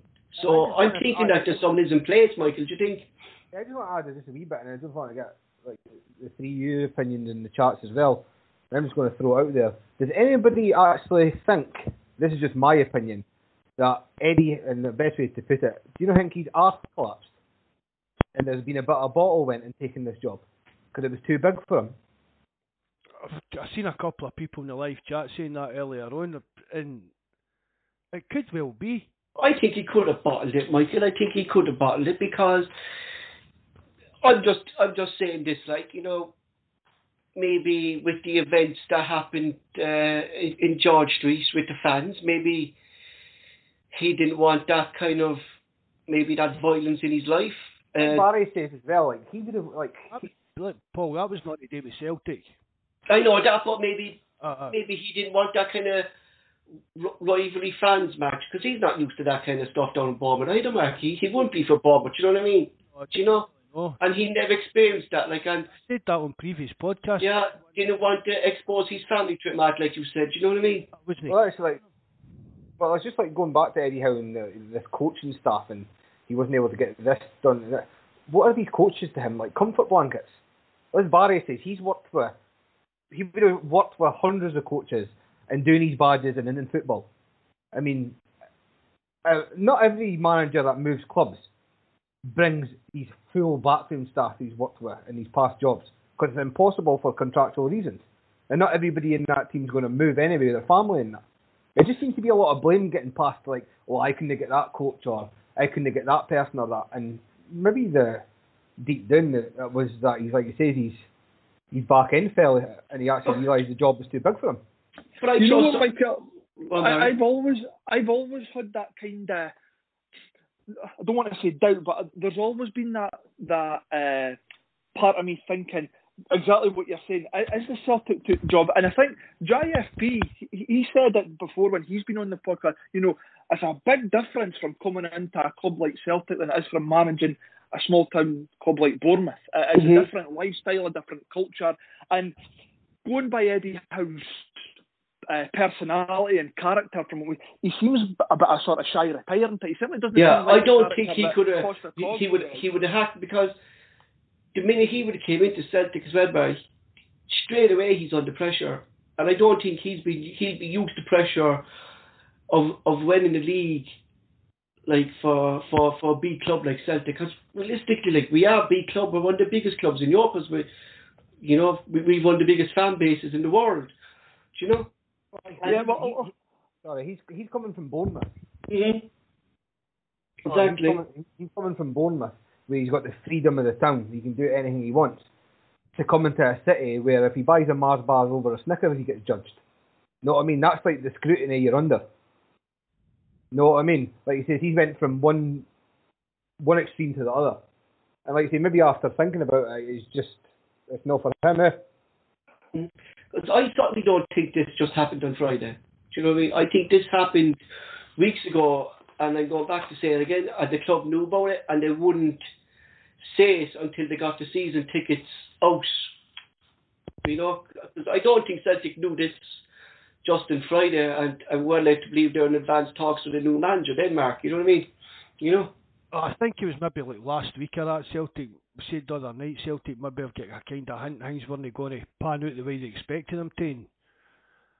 hmm Put out feelers are opened up again, lines of communication with other candidates. I don't hmm I don't believe it all just came Do you Friday. do you think maybe Eddie Howe bottled this? Well, he might have. We were saying there, it's a big change in, a, a, massive change in his full life. hmm His life would never be the same again. Put it that way. Mhm. Take on the Celtic job, and that's like a, it's a life-changing decision. hmm Like, when I go back to, sorry, back on.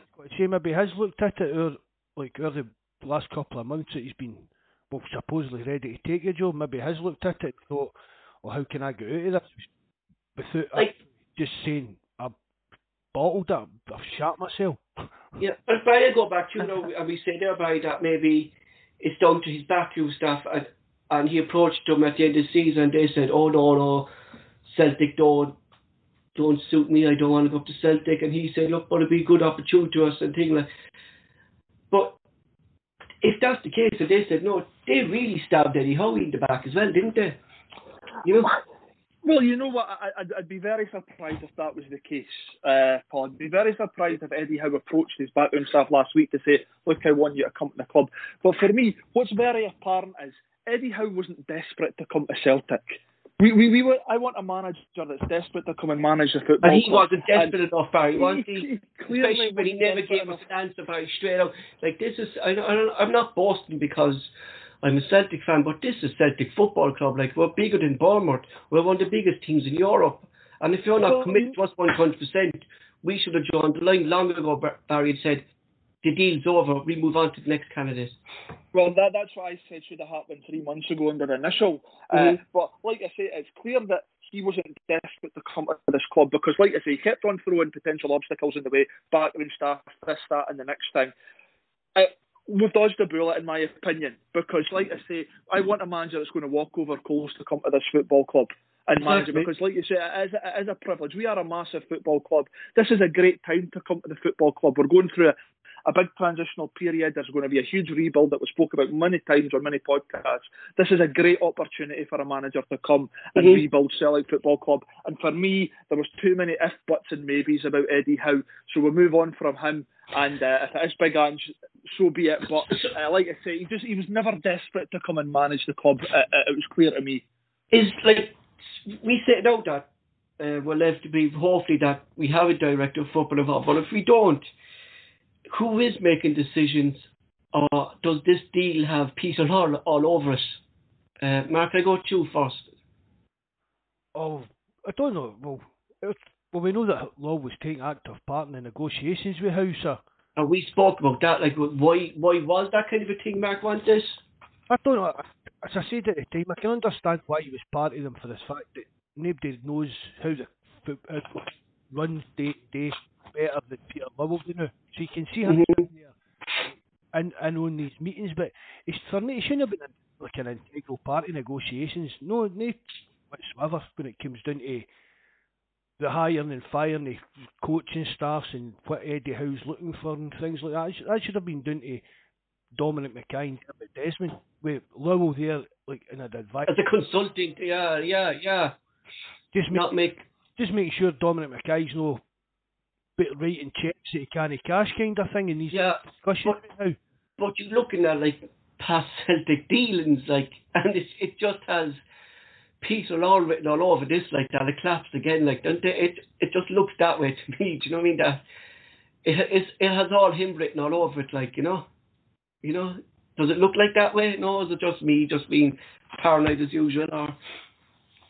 I just don't know about this whole Eddie Howe thing and that as well. Um, regarding, like you said, back, okay, we've talked about the backs and stuff, but it's now came out that it was possible transfer targets and budgets and stuff.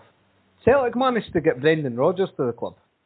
Exactly. And it would have been interesting to see what his demands were compared to Eddie Howe. That's what like, people need to remember as well. This is Eddie Howe. If Eddie Howe being appointed Celtic manager was enough for you to get excited and drop towel and get your season ticket bought, then how the mighty have fallen? Know what I mean? Because if Eddie Howe was enough to get you excited for the, uh, the next season over anybody else, then that's a worry in itself. No, I mean, like this isn't the Brendan Rodgers we're talking about. Exactly. It just is fact the, the snobbery thing because you managed tonight. It must be brilliant. We need. Do you get what I mean? It was all bec- basically it's just because he managed in the Premier League, but uh, he done nothing. I just find it strange. Like I understand where I understand what fans are saying and like I, I, I do believe that Eddie Howe pulled out well before it was announced before season tickets. But my only thing to that is, if Eddie Howe was enough for you to get excited about getting your season ticket, then that's a concern for me on its own because I want I, I was happy well enough with but was the overawed one? Absolutely not. Like mm-hmm. Barry said it himself, like he's no too perplexed that he's no coming. So, you know what I mean? So Barry, go on, go on, Max. Sorry, go on there was nobody really that excited about it. But no, because we just got we just got so used to it, Mark, because it was hanging around, and, we came to terms that Eddie Howe was coming, and considering what he did with Bournemouth, we looked at more pros than cons to give him the benefit of the doubt to come into the club, and the fans were happy to get behind him. Then, do you know, do you know that kind of way? You know, that's the way I looked at it, like you know every all these fans just seemed that happy that there was a manager that had worked in the English Premier League that was coming to Celtic. Nobody looked into. Well, it was Michael that questioned He's defending record, Michael, wasn't it? Well, like you see, but well, I question him as well because this is also a guy that paid twenty odd million for Dominic Solanke as well. and, so, and, Richard Hughes was. You know what I mean? So like, like football, like you know, I mean, maybe we, what, what Gary said, well. like we did dodge a bullet, like you know what I mean? You know? It's just, it's just uh, like it says, like Richard choosing that as well. Like when it was coming out, uh, and I think it's quite evident as well that he was obviously trying to get him in as the director of football. What has Mhm. Richard Hughes done in football? Even like to to warrant that job. I just think, like you say, this job is just too big for the guy in the end. And like you say, he's just like it's it's going back to what we were saying on previous podcasts with yourself, Barry and uh, and- John. You know, Don, that that the the manager shouldn't be appointing the director of football. It should be the other way around, Barry. Shouldn't this? You know?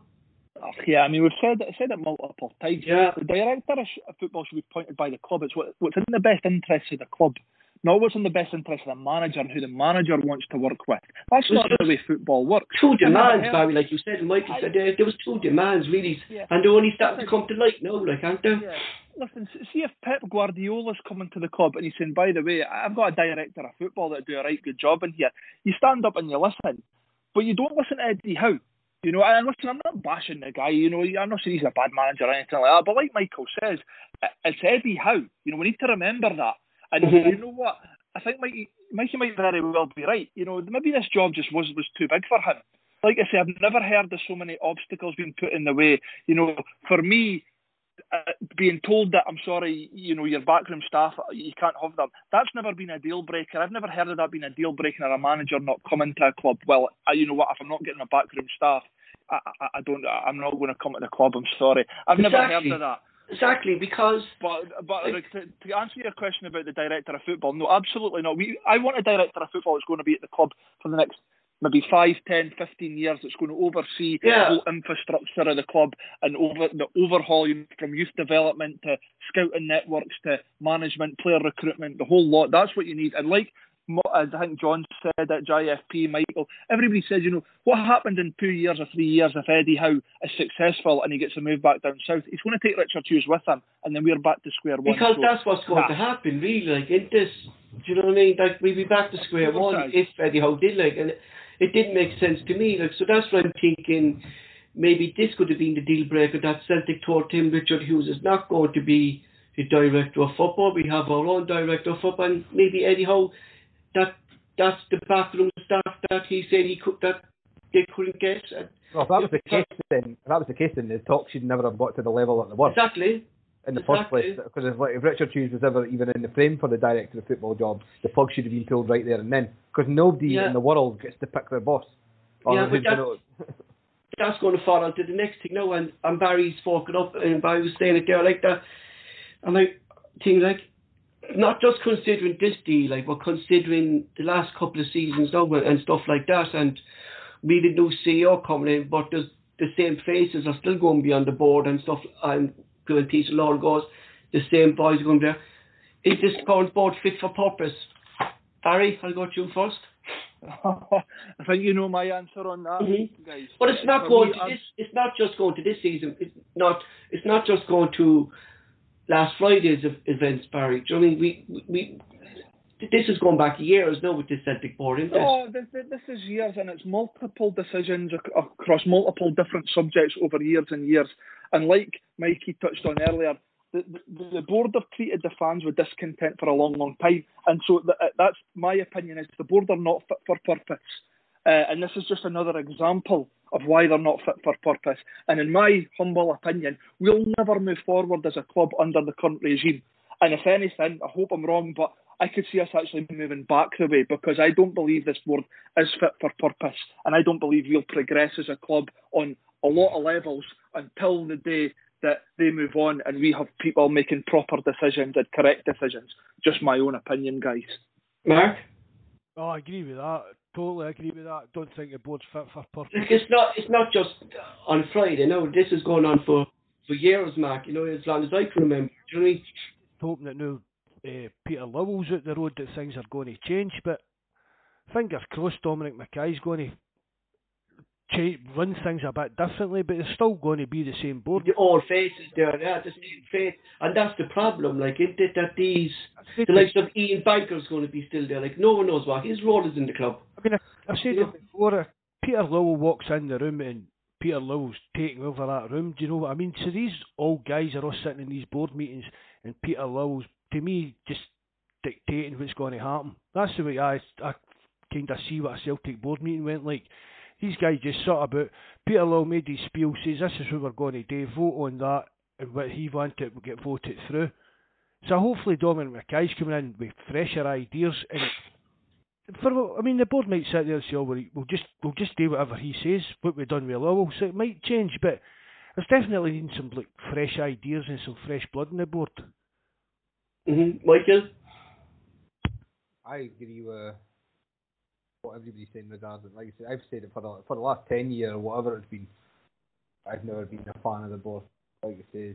Okay, I've never questioned like it says a lot of you fans got on the high horse about this biscuit tin mentality, and that. I didn't quite agree on that sense because there has been money spent, but there's certainly a, a barricade up between fans and the board, and it is only going to keep getting bigger. Like I said, I'm not expecting a closeness like Dundee and Dundee United and Hamilton and clubs like that because club Celtic are just a much bigger club, and that's just not possible.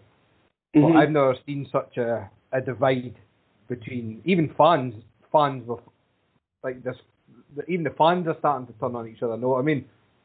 Because mm-hmm. of this whole situation, and I just I've never seen such a a gap between fans to fans to the board it's in my life.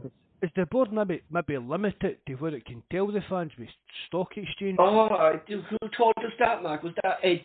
Ed? Ed? Was it Ed? Who Ed once said that to you that that there's certain things that can't be kind of leaked out to the fans in this talking to Ted too about that the Chelsea fans trying to get into a few board meetings. The idea, I, there's things that there's covered boardroom confidentiality and fidu- is it fiduciary or fiduciary, things like that, and things like that. And I've said before, these fans seem to think that you get into board meetings and they sit there and it's like, right, we'll go and sign him, we'll go and sign this unit. That's not what board meetings are like. They're boring as hell things to sit through. You know, Mark, a, a, a mate of mine who's quite clued up on these things, he said because Celtic are a PLC, any sort of information that's either leaked or, or given out affects the share price. So, so, so, the, so they're limited in what they can tell because, like I say, if they announce to a, board meeting or you know at some sort of fan group meeting, whatever it is, that they're going to be signing a player or they're going to be bringing in this manager, that then affects that that could then affect, and it's to do it's, it's actually criminal. I believe it's criminal that that can happen. Imagine if six weeks ago Eddie agreed and Prince become our manager at the beginning of June. I think that's going to put put the share price up, and then boy something that collapses, there would be probably questions to Celtic. Eh? You know, I mean, maybe you're uh, exactly, yeah. yeah. You what I mean? Maybe that could have been one of the reasons, so Mark, why it kind of wasn't announced by Celtic, so because of the legal aspect, the shareholders could be coming back to Celtic saying, well, he thought this was Eddie Howe. We bought more shares in the club, and no, it's not Eddie Howe. Do you know what I mean?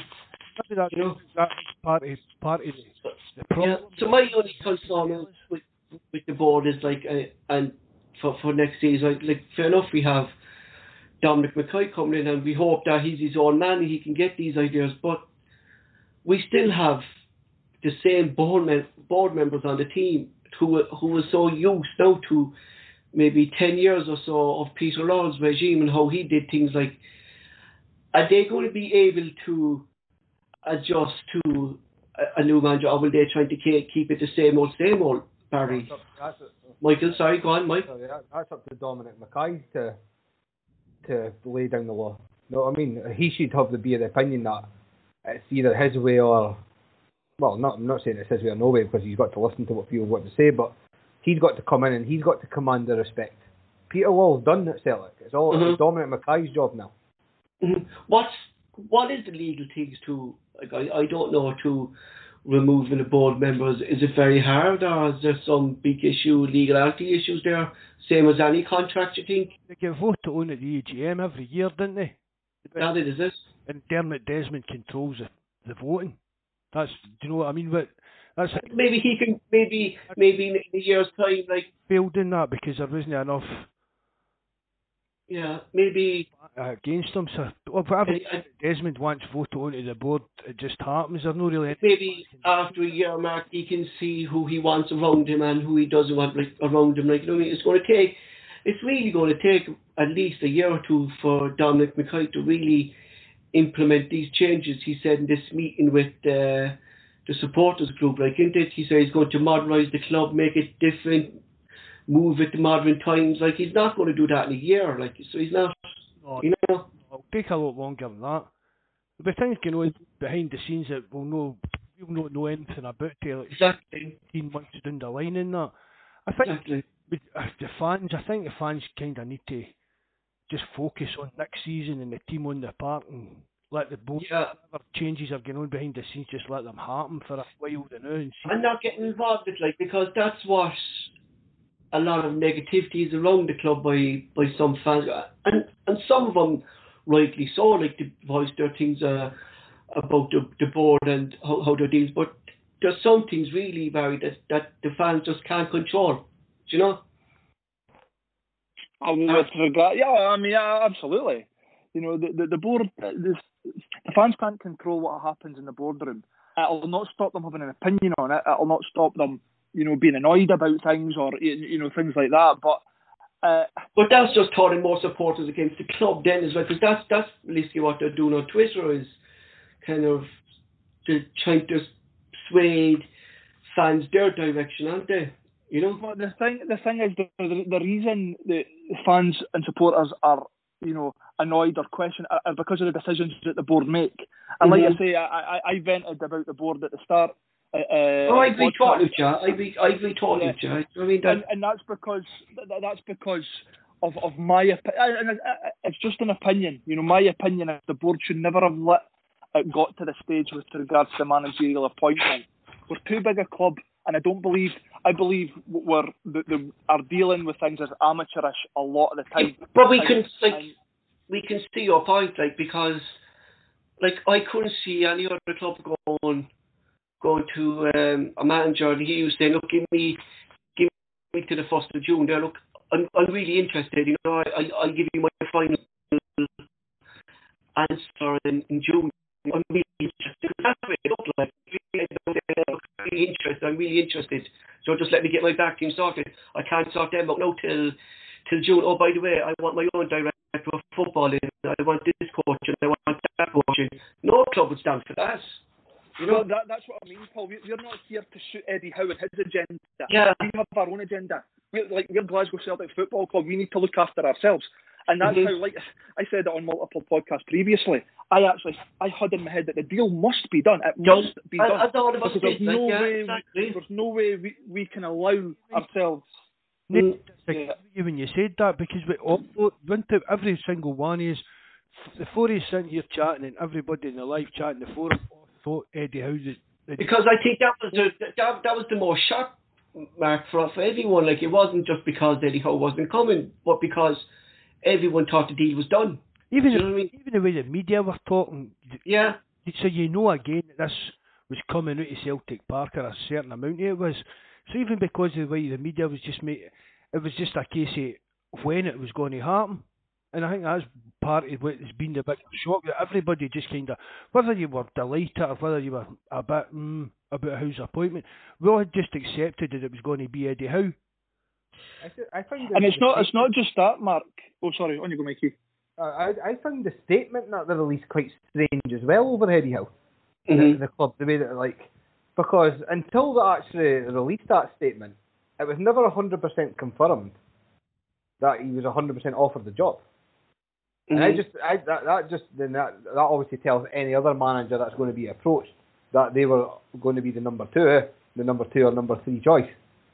I don't know if anybody else found the the statement that yeah, was Eddie Howe strange. It was like because like it was it was something like uh, things beyond any Howe control and Celtics control that we couldn't get this deal over the, the line or something like that. Mark, want this? That's what you know? I, that kind of made you think was it. I mean, these coaches are still at Bournemouth. Mm-hmm. Apart from, I I sent you a link on for Twitter, Paul. So was it a physio that had left them or something like that? We yeah. Thought, we thought maybe again that was the the deal breaker. Yeah, exactly. Yeah. But it'll be funny if Eddie Howe, who he does go to now, if these coaches will leave Bournemouth to go. Oh, and it'd be interesting to see if his director of football goes there. Do you know what I mean? That was reading between the lines of that Celtic statement was that there was a there was a third party to some kind putting a block on things. So the only way we can assume that is that it's been the coaches or Bournemouth themselves that have put up this stumbling block that's finally broke the camel's back. But it's, it's, we're off sat there and said all night. It's some, it's just something doesn't seem right about it now when you look back with hindsight. Barry, can you remember what you were going to say there just before we spoke to Mike? Yeah, no, you, know what? I, I was just going back to you know the house situation. Like I said, seven days ago on the podcast I was on, and I, I painted a picture, a hypothetical yeah. scenario that unfortunately has come true. And I st- I sat here and I said, "There's no way the Celtic board cannot know who the manager is. It just it's unthinkable to think that we don't know who the manager is. That's how I'm confident it's Eddie Howe, but not just the manager situation. Mark, me and you have discussed that, and Paul uh, and other guys we were confident that Eddie Howe players will be doing behind the scenes. Signings. Yes. You know, the de- deals in the bag, not just negotiations, deals in the bag. But here we are, we're sitting on the 30th of May, we've still not got a manager. The, the players are due in for pre season in, in 18 days' time, and we've not even got any players signed. I know the boy Liam Shaw, but, you know, we've lost a lot of players. Scott Brown's away, Duffy's away, Laxalt's away. Uh, Jonjoe Kenny, You know, whoever Elyounoussi's away back. You know, Edouard's wanting out the door. Christie's wanting. You know, we're just in an uh, we're in a horrible position right now.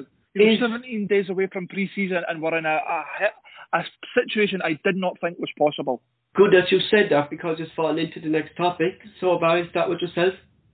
Is this a major setback now in our preparations already for next season? That we don't have a manager installed now when we listing if we don't have like players signed up or we don't there seems to be no plan at the moment, does there? It's it's, it's a huge setback, Paul. It's a huge setback because I just and again, it just for me, it just boils down to the amateurish dealings with the board uh, because, like I said, t- today's the 30th of May. We don't have a manager.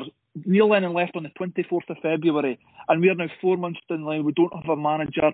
We've, we've lost a lot of players who have gone back to their uh, loan, the loan players have gone back to their clubs. We've lost our captain who's left under freedom of contract. There's players wanting out the door. We're 17 days away from pre, uh, 18 days away from pre-season starting, and we're less than 50 days now away from our first championship. First on the 20th, 21st of July. Yeah, so, we're less. I think it's about 50, 40, 40, 50 days away from, and we don't have a team. We don't have a manager. It's incomprehensible that we're in this situation, but yet here we are uh, standing here talking about it, a situation that seven days ago I never thought was possible. Like I remember you saying to me uh, when we finished uh, uh, podcast, as I was saying, "Geez, I hope Celtic get this Eddie Howe deal done because I'm going to know the topics to talk about." I certainly didn't think I was talking coming here on Friday, doing a podcast on Friday when Matt and, and today actually talking about this stuff. I I was totally not expecting to be talking about this stuff today. Not expecting this at all. You know, seven days ago, Paul, you're probably thinking that, that this podcast was going to be about the appointment. You know, yes. a lot of us thought he might be appointed uh, this week or even at the latest, probably next week. I think we thought that his contract might end on the 31st of May, but you know, we're probably you're probably gearing up for the next podcast to be the appointment Eddie Howe and yeah. you know the, the, the future plans, the transfer recruitment plans and things like that. That that's probably. But again, I'd imagine sorry, I envisage talking about this.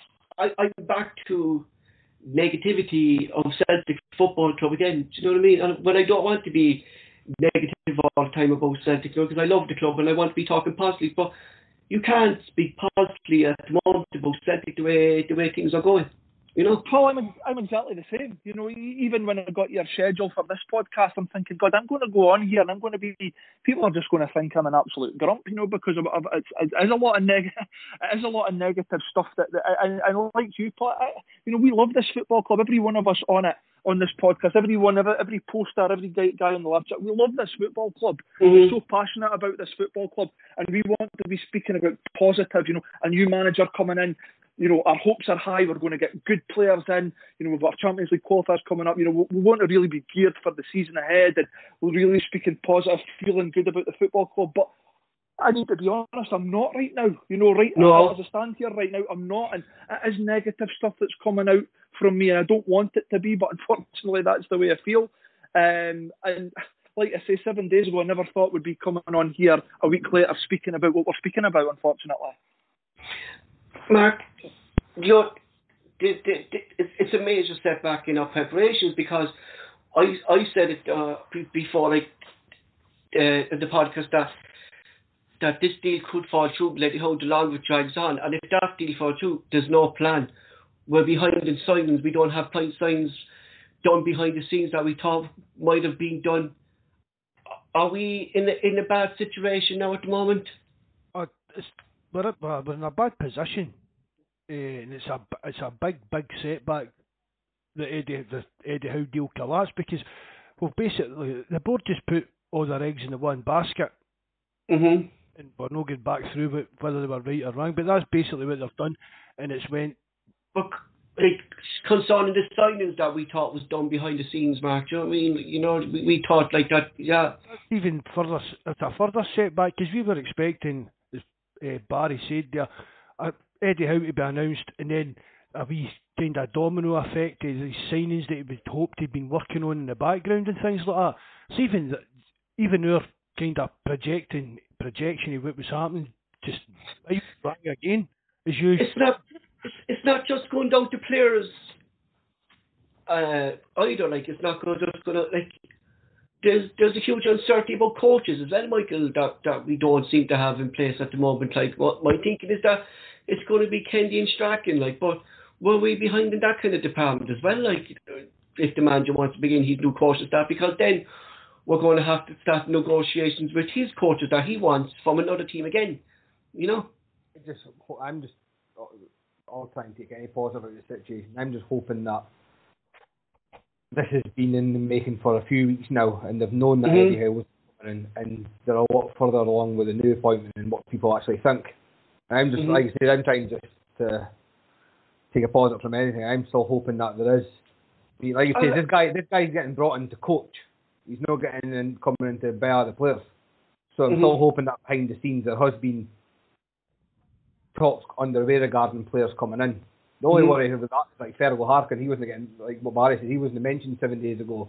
but my only thing about Fergal Harkin is that how could he have any connection with Celtic at the moment when he's actually still contracted to Manchester City? That's what I mean. It's, it's just you know, it's just it's just guesswork on everything. Yeah, it's on so uncertain uh, with Celtic at the moment. Like it's like for me, like I couldn't make any prediction about Celtic at the moment. You know what I mean? I couldn't say who they're signing or who the manager's next week because tomorrow there could be a different name announced that we wouldn't even have a clue about. You know what I mean? That's the way Celtic are at the moment, isn't it? I'm hoping as well, like this Postecoglou coming in, obviously being from the whole the Asian market and that. I'm half hoping as well that that opens up and if it is the that's coming in, it opens up a market over there for possible talent to be coming in as well. Basically, mm-hmm. you oh, okay, okay, Nakamura and that came in. He came in. Saka, Saka, Saka, Saka Poo Poo. He came in from Serie A back in the day. But I'm just hoping that maybe Postecoglou himself has maybe got, like you say, eyes on players himself that you can exactly even in Australia or even around that like New Zealand and that that kind that, of area as well. That, you know? that, that might be being too positive. We might have another Chris Killen on our cards. Yeah, maybe, but like I said, I'm just trying to take any grain of yeah, like you say, because it's done. It's just the negativity just now. That's what's. Uh, Paul Kelly's asking about uh, what is the reality of, of Celtic at this moment, Mark. I don't know. I don't know how in what way, Paul. I don't know. That that was his question and thing. How about the reality, though, guys? You know, I'll ask him to put up what he means, and then I'll come back to it. You know, uh, so I'm, I'm moving on, right? So if if Big Ange Postecoglou could come manager next, the next Celtic manager, right? The J League is still going on at the moment, right? And there's three games left. Right? So that could be another two to three weeks before he leaves that uh, position in the J League. Or will he leave beforehand? I, I don't think he will with with just three games left. When he comes to Scotland, he's going to have to quarantine for at least 10 to 2 weeks. So, realistically, it could be 4 to 5 weeks before he even steps in the door at Celtic. And our qualifiers for the champ, uh, Champions League are on the 20th July, and he'll only just be in the door. We, we, we, we can't afford that. we, we can't we can't afford to go into Champions qualifier without uh, a manager. It would just be the biggest embarrassment, the biggest he, he, debacle. He, would be just in the ever. door. He'd be just going by. Like I'm not. He, he might leave the the J League possibly. Like it's with three matches, you would think anyway. It's going You to be two what? weeks. Well, You know? Paul, we need to look after ourselves. Set the, the Celtic hierarchy, they need to look after Celtic Football Club, and we need to get a manager in the door as soon as possible. Mhm. This should have this should have happened months and months ago. When Neil Lennon left the club, we should have had a manager appointed. Now, I'm not saying we should have had a manager come in to take the remaining games, but we should have had a manager. there, there, been there, there should have been a, decision made back when Neil Lennon left. A decision should have been made Well, within a month or a week a few weeks after. Do you know what I mean? And what players are we going to have available for these Champions League qualifiers if we've not got anybody brought in? Because he's only going to have Barry. thinking If he comes in July, he's only going to have realistically two weeks to put his own style of play on the play on the players, bringing his own philosophies. Like that's impossible for a man to do within two weeks. Yeah, well, it might be that we need to just write off the first Champions part. League. You know, we might have to, if, if, if it's going to be like that, you know, we're going to have one right back who's Anthony Ralston. You know, we're, we're going to be so depleted if we've not brought recruited players in. It just, but at the same time, anything's possible with Celtic. You know, I never thought a week ago I'd be sitting here saying, But like, talking about the fact that Eddie Howe's not come in and we don't have any players and this, that, and the next thing. But I just we can't wait three weeks to get Postecoglou in the door. We, we But can't do it's, that. it's, The- it's the going back to what you said, like the decisions of the board, and if this, if if if we're led to believe like that, it's going to take at least four weeks for him to come up and run. By the time the J League finishes, he comes over here. He'll have to quarantine realistically over COVID. It'll be it'll be four weeks for him to to even step in the door at Celtic.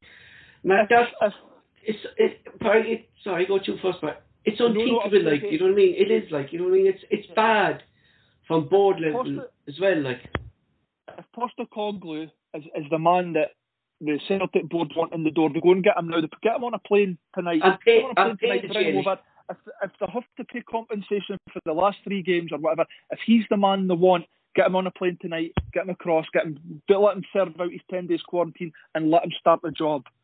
You can They, tell they that can still have they can still have Zoom meetings. They can still have Zoom meetings about player recruitment and everything like that. He can start the job tomorrow after his flight. If, if he's the man that they want, don't wait four weeks. because Mark Get him Hughes the door now. On on Japan's uh, contract things with managers, they mostly do. Uh, I read it up there. They, they, they mostly do a, a, a year's contract. Uh, So would Celtic have to pay out that year's contract if they wanted to get him out? Of his considering there's only three games left, or will they have to pay that percentage for those three games? How would that work? I think it would just come down to some kind of negotiations, Paul. Mm. I, you know, what I mean, it would, be, it would be somewhere in between, probably. You know, but should Celtic now like pay pay what uh, Yokohama want for him and just get him in now? Do we need him in now, Mark? Realistically, I think we do, yeah. Uh, definitely.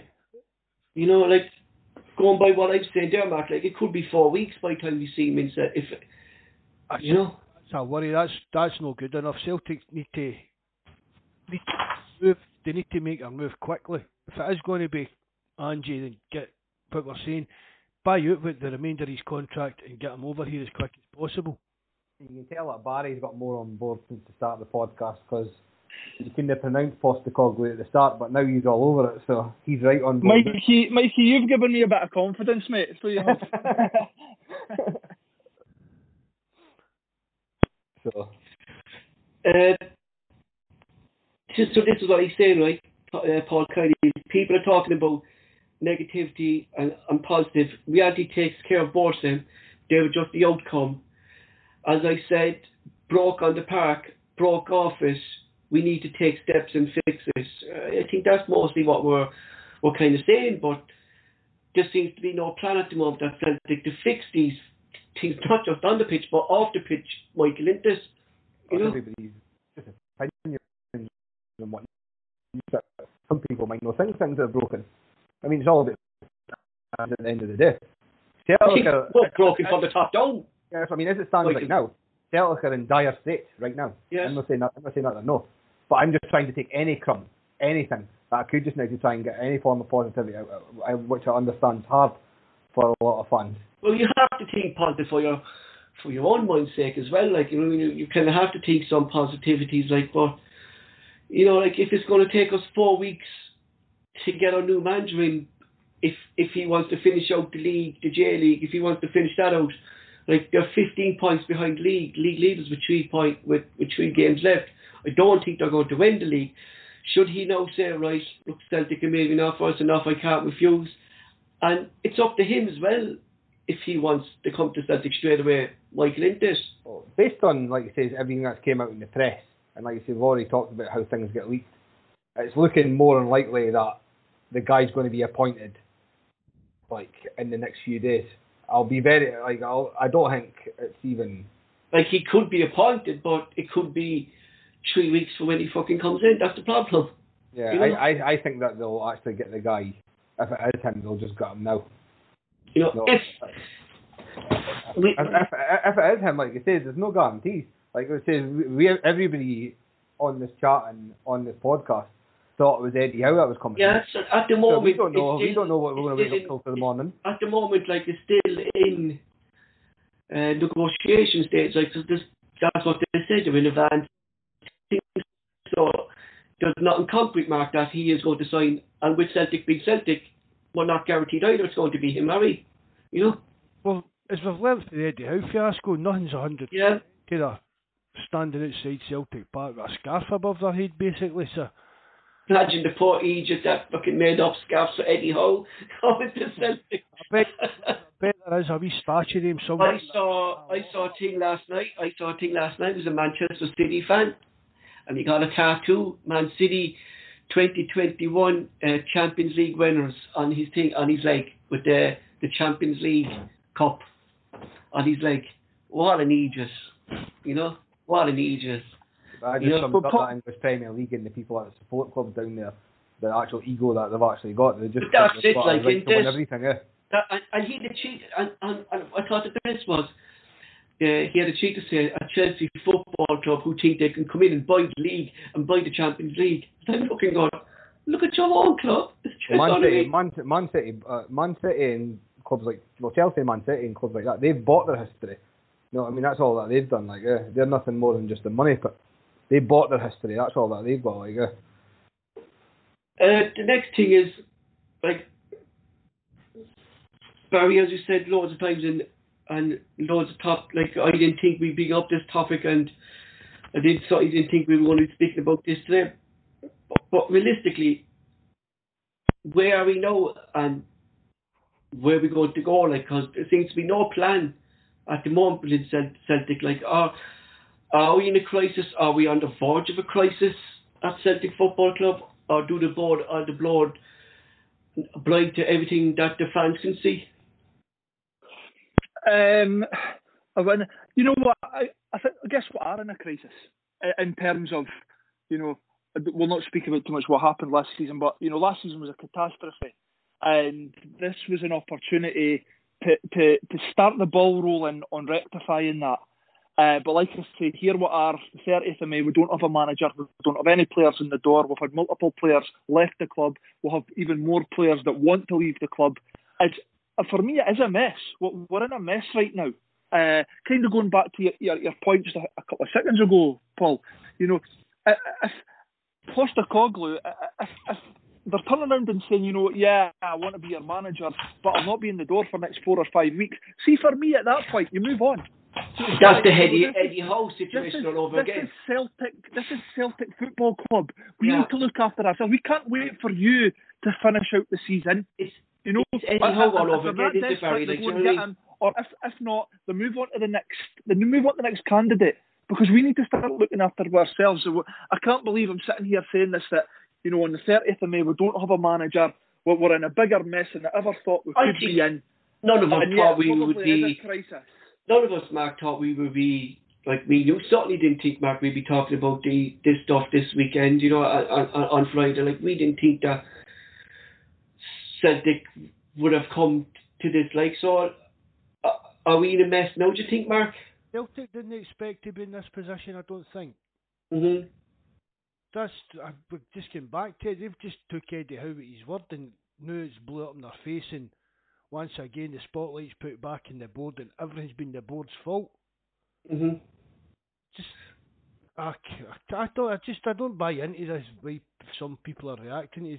Oh, that's it. How is Barry and Mikey said? It's, it's Eddie Howe. It's not as if it's Pep Guardiola or Mourinho that's turned this down. It's, it's But considering the how how fast football moves, Mark, and and how, how like the Champions League qualifies and that long away, like are we under pressure now to get to get uh, the right players in and get the manager's philosophy into the club, or do we still have time for that? as I said the other night, Paul. Don't think we can forget about the Champions League this year. hmm But some fans, some fans won't, Mark. Some fans will, will or if if we don't qualify for the Champions League qualifiers, Oh, Some fans are going to yeah, but they be on. They're, they're going to be on uh, Poppy's. Like his name is Big Ange is back as well, aren't they? oh, You know. Brendan Rodgers with that red imps. Mhm. Get beat off of them, but but our main concern, our main aim next season is to win the league. Mhm. We'll be in Europe. We'll get Europe. We'll be in the Europa League, I think, and that'll that'll do is we'll make some money off it and we'll play against teams that we're maybe capable of beating and getting a good wee run together, hopefully. But our main aim next week is to get back to winning in Scotland. Next week, next season, is to get back winning in Scotland and winning the league.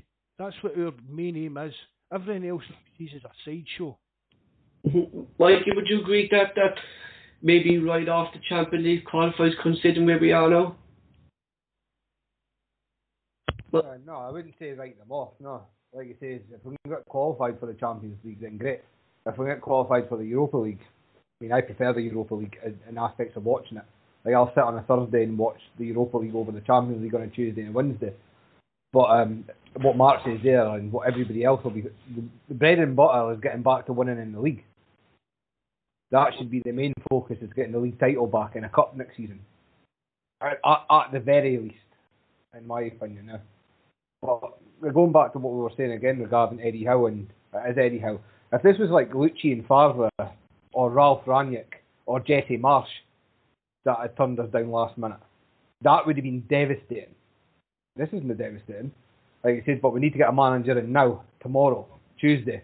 Otherwise, we're just going to end up in a really in a worse mess than what we're actually in. I was looking to to say put my own views and stuff how how I can see stuff and uh, my uh, my views are the same as as yourselves like the the way are doing. But I, I just want to say this uh, uh, my own view of of Celtic is that I'm worried uh, for the club. I've been a supporter of Celtic all my life, and at the moment, I believe what's happened at Celtic has been one of the worst moments that I've been supporting. This the board they seem to have no vision, no plan, no passion from the lads sitting around the table, and their decision making has been atrocious over the years. And at the moment, it's really hard, sad for me to see how fast our club has been falling, more so this year. Would you feel similar to the way I feel, or is it just me? Or No, you know what, Paul? I don't think you can disagree with anything you've just said there. You know, as, uh, you know what? We've had unlimited success now for, for sort of nine years, um, and you know, th- th- this is a low point. This is a low point for the first time in a but we know there was going to be some dip down the line, Barry. do You know, Yeah. but not not but, this. but but you know what I mean? No, but but uh, the thing is, it's the magnitude of, of what's happened. You know, to to lose the league by 25 points to to to our rivals, to go out the cups, to, at both cups at the first hurdle. Uh, you know, to not have a manager in place as it stands right now, to the the squad overhaul that we've talked about. It's, it's, it's a massive point in our history. This, you know, th- Mhm. th- and this is something we need to get right. We've got in, and you know, the events the last 48 hours have really hit home of what a bad spot we're in right now. Mhm. And we need to act. They need to act now to rectify this. Um, you know, because like like like the boys have both touched on there, you know, it's it's uh, it's domestic football that's going to take precedent over everything. I've actually I don't know if any of you guys seen today, but the Champions League route that we've got, it's going to be nigh on impossible. I've got to It's going to be Galatasaray, Rapid Vienna, I think, and uh, is it well, so, so our, first qualifying group, it'll be Galatasaray, Rapid Vienna, or Midtjylland. If we uh-huh. get through that, the next group we can play one of four teams. Spartak Moscow, yeah, again. Genk, PSV, Spartak Moscow, or Sparta Prague. And if we get through that, we'll be unseeded and we'll face either Shakhtar Donetsk or Benfica. So like I said, we're not. I, I can't see us getting Champions League football. But if we win that first tie, we're guaranteed European football, Europa League, and I'd be happy with that. But we, yeah. we need to start. Uh, uh, uh, the club need to start get, getting things right. We need to start getting things right. Like Mikey said, we need to start making decisions, appointments within the next three days. Don't leave it mm-hmm. any longer. Don't like, like you said, Paul. We can't afford for Postecoglou to say, "Well, I'll come, but it'll be four weeks down the line." The players have been started a week's pre-season by that time and even at that, Barry, like even even if that we say even at that, if it was four weeks down the line for him, right? Kennedy and Gavin Strachan are going to have control of, of that team until he comes in and appoints his own backroom staff. That might be what they want. Maybe Kennedy wants that. He probably thinks that would shoot me down to the ground because that means I'll have to get kept. But yeah. for me, this is where the board need to the board need to start acting.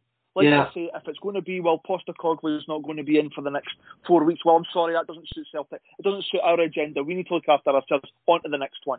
But it's a bit ruthless, but that's what I think. Yeah, Mac, I know you, yourself and, and, and Mikey have a positive outlook for, for next season, and as we all hope to do, but but you, you, must be hurt now to see how far Celtic have fallen so fast in the, the last couple of years. You know?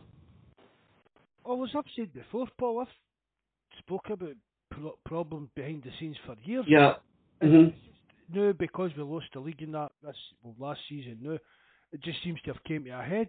But these problems have always been underlying at Celtic for as far this disconnect with the board and the fans. That's been going on for as long as I can remember supporting Celtic. And as we spoke about earlier, every other club, nobody else, nobody likes their board. No football supporter likes their board. They never spend enough money. They never do what everybody wants. It's just one of the things. It's we need to move quick. As Mikey said there, we need to move on quick and get mm-hmm. Manager in the door, or at, at the very, very least, at least working for us. I mean, see if we're going to say it's going to be a week, a, a week, a, a, you could handle a week if you know if it's going to be a, a definite announcement. But time's getting on, and I don't know whether it's they'd just be a bit more ruthless. Mm-hmm. Although Peter Lawwell's a, a shrewdy, I think maybe that's maybe a good thing to say. But we weren't we weren't ruthless enough a lot of the times. We kind of played the long game and look at this McGinn. You know, Lawwell thought they had them in the bag just because he was a Celtic supporter, and that backfired. Maybe with Dominic McKay coming in, that Celtic will learn from their mistakes. You know what I mean, Mike?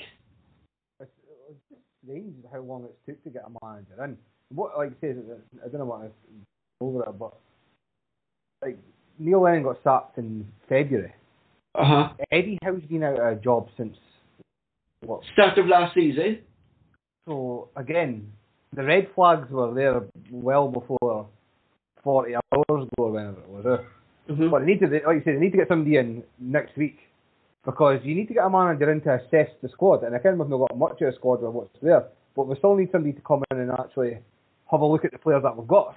And players who want to, who, who he wants to begin with the director, something like all these negotiations need to happen as well. Like you know what I mean? With a new manager coming in and that, like even though a lot of chat and all that keen on him, but he might be a personality that I have not actually take to, and and and and manage to keep him for another season. No, I mean, like you say, there's again that's that, that might be too positive coming from me, like, but I'm just hoping for any like there's got to be a man doing next week. Like it says, two three days next week, and and and like it says, if he's appointed, he still needs to quarantine and that, but there needs to be an announcement announcement made because this kind of keep dragging on because there's too much uh, an overturn the players and stuff to keep dragging on like this. Well, let's be a laughing stock, yeah. Mm-hmm. Already are as it stands right now, so we need to get moving. Is it time for new investment? Is it is it now time for Dermot Desmond to to move on, Mark? well, the thing about investment is you want to get down the route of what Rangers have done. There's only so much money that Dermot Desmond or anybody else could invest in Celtic because of financial fair play rules in Europe. Mm-hmm. 30 million, you're allowed to, the board, your directors allowed to put, I think it's 30 million over five years, just off the top of my head, sir. I mean, 30 million pounds a lot of money to Celtic. And is that just, is that just out of Desmond shares then, or can more shareholders put in money to transfers, Mark, or that's the limit that they can put in? That's a, that's a total. Your shareholders can put in, I'm sure it's 30 million over five years. And again, you can probably jiggery pokery a wee bit and get away with the odd wee dodge over things like that. But we're not want to get down the route of, uh, as I said, like Rangers. No. Piling on shared issue after share issue. And I don't think that's the route to get down. Celtic spend Celtic's money, and that's that would that would, that would eventually catch up you, Mark. Surely. Definitely, it's happened even down to teams in England over the years and that. Mm-hmm. They've got their own England.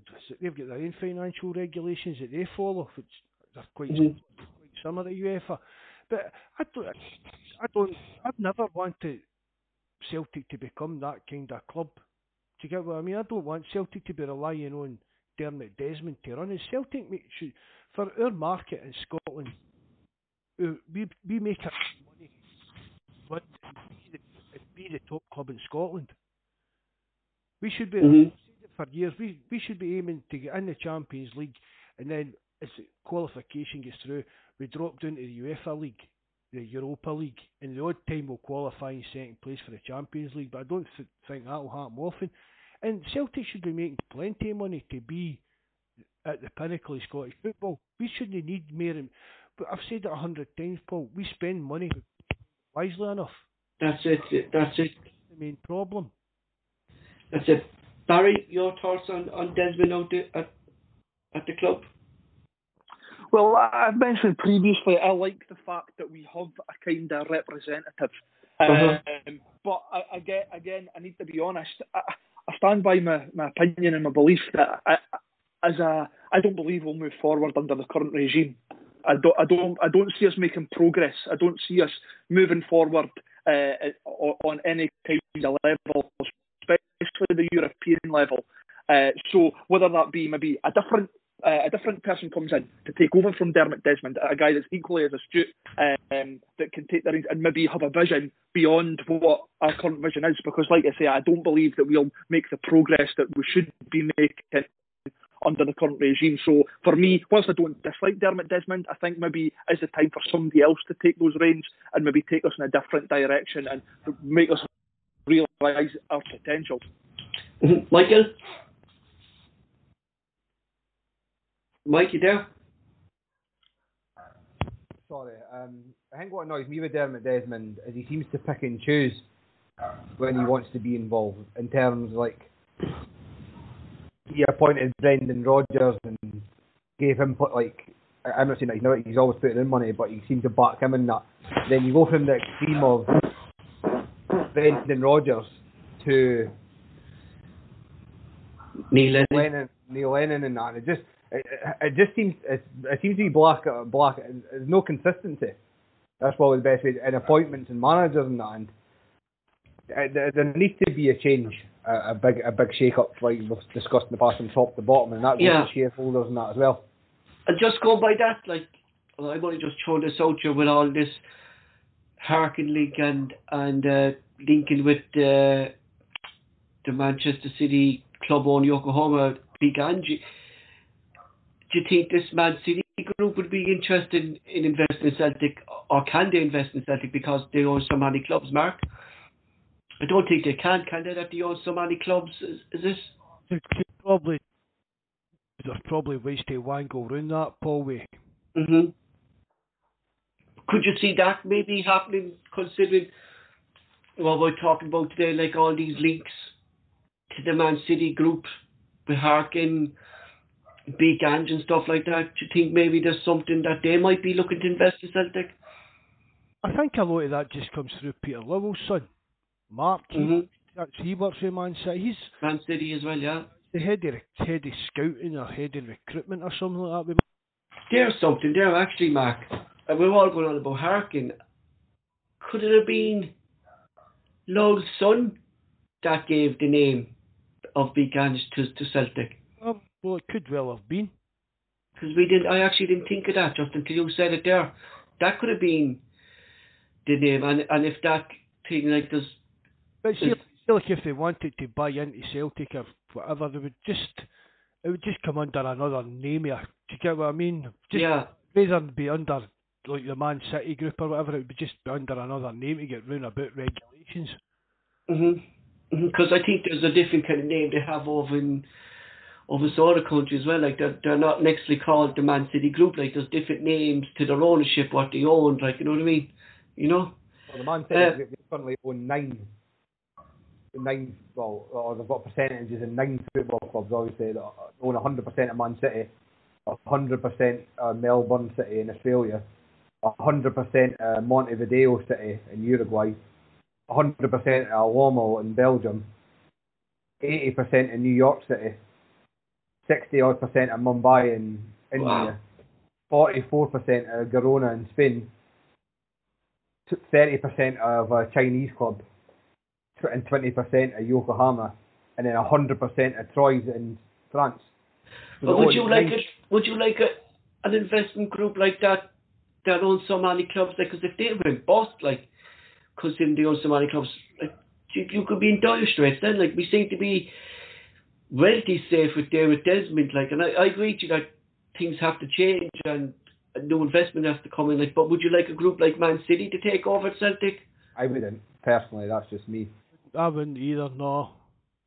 You know, because we'd be like we we be like another kind of still, club in their group, like Mark. Then, isn't it? You know what I mean? Would still be like a second thought to them as well. Man, That's it. Like Man City, Man City is their their number one club. They based all their their clubs on the the Manchester Manchester City model. When I was reading up about them, like so. Like like I said on said earlier, I don't want to be a club that buys your history. You want to earn it. Mm-hmm. You know what I mean? Like, I don't care what anybody well, says. That's what kind of, that, Premier League this that's year. The way they kind of run things, isn't it? Kind of buy their way. City, like says, they've bought they've bought the Premier League title. That's all they've done. Mm-hmm. They've they've bought the history, and like you said, I don't know what like Melbourne City and mm-hmm. all the other clubs. And I don't want to be plus part of a Celtic of their own club. Man City's started off with Masons. That's who started at Man City. What's that, Max? Sorry. That look the Masons. It was the Masons that started Man City. Uh huh. And it's even their strips Masonic blue. Oh, um, Barry, would you be interested in a group like that running Celtic? The Masons. No, the fucking. No, not not one bit. Not one bit for me. But bad enough with Tories in it, but never mind the Masons coming in. Jesus. I know. I, I don't. I don't like these uh, groups. The thought of them. You know, for me, it's just hobbies for these guys. You're never going to be number. You're never going to be number one no, from. So and, and they, they would drop you as soon as as like. But you know where I was thinking of, you know, is, is maybe. Uh, you know, for Dermot Desmond to move on, for someone maybe similar to him, you know, first and foremost, Dermot Desmond is a businessman. It, it's all about money for Dermot Desmond, and, and you know what? As a businessman, rightly Mm-hmm. He's also got an affiliation with the club. He knows the club's values. He knows the club's ethos. He's a Celtic supporter. I, I just think maybe now's the time, or, or, within the next sort of few years, is the time for Dermot Desmond to move on, and maybe somebody to come in in his place. You know, somebody similar to him, not some, not some foreign guy, not some guys like you know the Man City consortium. We know someone like that, that coming yeah, that knows the yeah, value of the club and stuff I like that. that idea, but some, yeah, somebody that comes in and has a vision for Celtic that they see what what they want, you know, a, a, a plan, a five year plan, a ten year plan, a twenty year plan to take us forward, take the football club forward, uh, and progress the club because Celtic's got massive potential. You know, our fan base dictates that we have a huge potential uh, in European football, uh, but there's certain restrictions. You know, TV money will stop us progressing. But there's if we can have somebody that comes in with a vision and idea how we're going to progress, I would like to see that happening. But I certainly would like to see a consortium come in, uh, you know, a foreign consortium that just sees us as a bit of a hobby for a couple of years, and if things aren't working out, oh, you know what, let's just get rid of this lot. Uh, that that would be my thoughts on it. Because I remember uh, asking uh, JFP after the the Rangers defeat in the Scottish Cup, like is Dermot Desmond up for the job? And and he said uh, it depends. The only question you can ask that Paul is Dermot Desmond, and we'll see by his appointments and stuff like that. Like at this moment, I'd like to get JFP's opinion on that, maybe on the on the forum or, or, or anything like that. But at the moment, I, I would like to see a change in Celtic because I don't, as as Barry said, I can't see any. I think Dermot Desmond ran his course with Celtic. He's done what he could for the club. He's he's given us a lot of success for the club. I just think he, he he's run his course, and that we we came to an end of a road with him, and we need fresh ideas and stuff like that coming in, Barry. See, see how you say about you know uh, JFP had mentioned about uh, it could be judged on his appointments. You know, whilst I'm not uh, judging uh, Postecoglou, it's a very left field appointment, and it's certainly not a statement appointment. It's not like like, exactly. like he made a statement with Brendan Rodgers. He, he, he, you know, the whole. He made a statement. The, he made a statement of Martin O'Neill as well at that time, didn't he? After after the the semi final, you know, the Rangers directors laughing at the Celtic directors, he made the statement. He said, "I'm not wanting that to happen again." He went and got my, uh, Brendan Rodgers in the door. For yeah. me, you know, like I say, we'll not judge the guy. He's not even in the door yet. We don't know if it's going to be him, but uh, Postecoglou is not a statement appointment. So does that tell you, if you're judging it on appointments, does that tell you maybe that Desmond isn't in it? You know, because if he went and got some, I'm not even going to put, I'm not even going to say Eddie Howe's a statement appointment, but if he went and got somebody like a, like a Ralf Rangnick or a Jesse Marsch or even a Lucien Favre, if he went and got, I, for me that would be a statement appointment. These are guys with big reputations on the uh-huh. European scale. That would be a statement appointment for me. So if you're judging it on statement appointments, I don't think Postecoglou is a statement appointment. Mm-hmm. Going, going by that, Mark, like what we were speaking to JF, JFP that time, and that was a, a valid statement. He said like that. The only person you can ask is is Dermot Desmond, and he'll show his cards in the next appointment. Going by that, do you still think maybe he's he's run his course in Celtic? No, I, I don't think so. I, I really don't, Paul, because for me, Desmond appoint, appoints people to run his businesses, and that's what he done with Peter Lawwell. Mm-hmm. Lawwell failed. He's the next thing, quote unquote, return. Do you think maybe he was pushed into his retirement? Maybe Desmond had no, there was a, a change needed at board level. Definitely, I don't. Uh, definitely, I don't doubt for a minute that Dermot Desmond made the, the decision that it was time for Peter Law to. Uh-huh. Well, Dermot Desmond said in a statement he tried he tried unreservedly to stop Wall from going. Whether that's true or not, I don't know. But he said in his official statement he tried on numerous occasions to talk him out of going. That could be a smoke screen. No, mm-hmm. I've read that, but I take that with a bit of a pinch of salt. I mean, Dermot Desmond's. Aye. But if one of his businesses is failing, he's going to take action. He's that he's that type of guy. He's proven that with his track record. And I mean, people going. I mean, Dermot Desmond doesn't own Celtic outright. He's only the no. shareholder, so you've got to take that into consideration. If Dermot Desmond could turn around and he's we're talking about financial fair fair play, the thirty million limit. Deal them with thirty million pounds. Then whatever money they're making share dividends, it's all him. You looking at then is Dermot Desmond spending money to make other people money. never going No, Mike, anything to add to that, or Barry? Lads, you there? Oh, sorry, was that for? Was that yeah, for? anyone might might have anything to add to that, like that. He's only left put into what he can, like really, like in this, and he's not going to break into his own thing and make other people money no, as well, Barry, isn't he? Yeah. No, uh, yeah, I get, I get that. However, what I would say is, like, like going back to the appointment, you know, there, there's no doubt Celtic last season failed, failed dramatically. You know, it, it was a real bad season.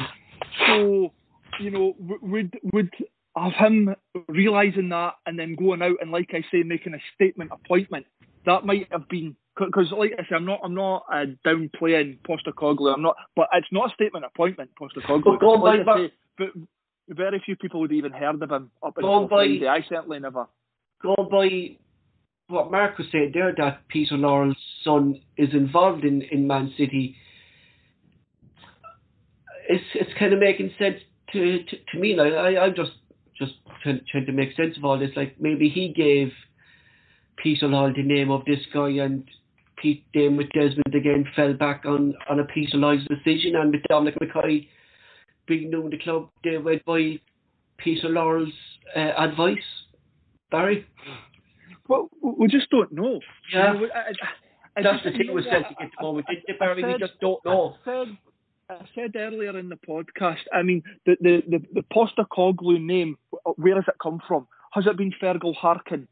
Was it mentioned six months ago? Yeah. But you know, it's come from nowhere. You know, Yeah. no, like I say, I would have said probably 98, 99 percent. Uh, uh, people had never heard of Postecoglou up until Friday, and even like even on the podcast on Friday, I don't think it was given much, uh, you know, much credence. To be honest, you know, uh, we weren't even mentioning him, uh, No. even though he was the bookies' favourite at the time. We weren't mentioning him as a potential candidate. Because And me then and all of a Mark sudden, was still 40 hours mentioning later- Ken, but when, when that when when that came in, that Eddie Howe wasn't taken.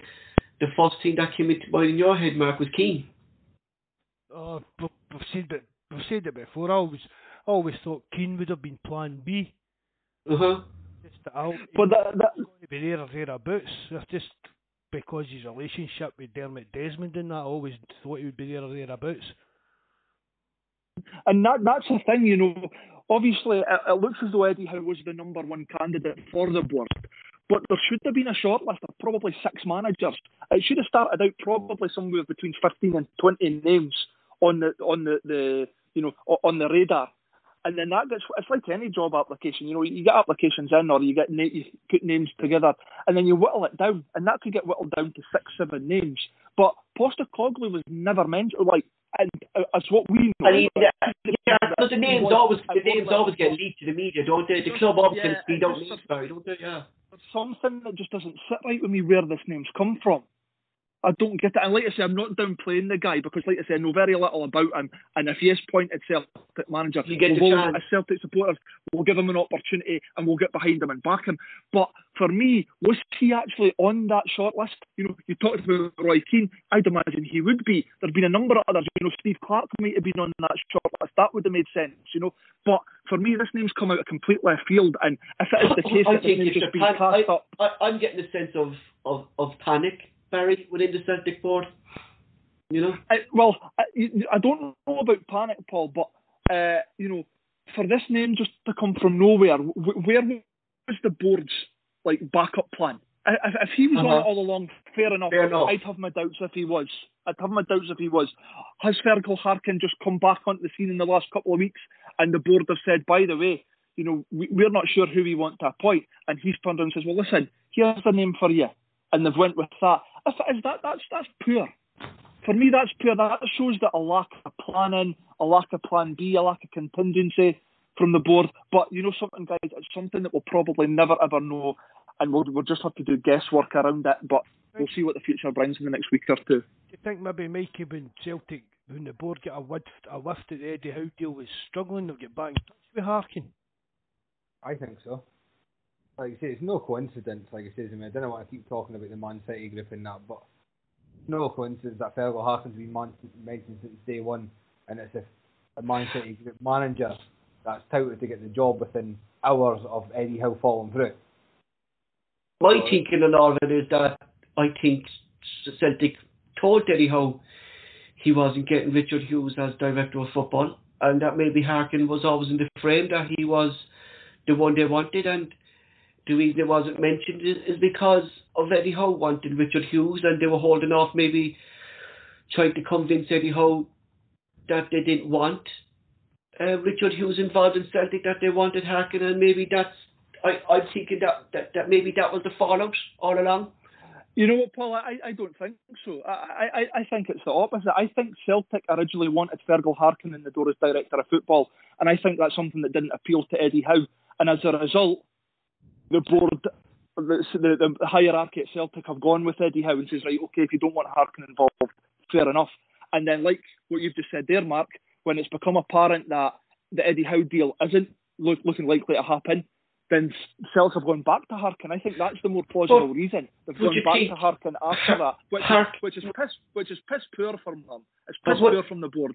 But would that, that, like, that, that for me is a lack of spine, a lack of spine within that board. Would that piss you off then, like if you were Harkin, Barry, saying like you didn't want me from this, you taught me that you were going for Richard Hughes, and you know, would that would that maybe piss Harkin off?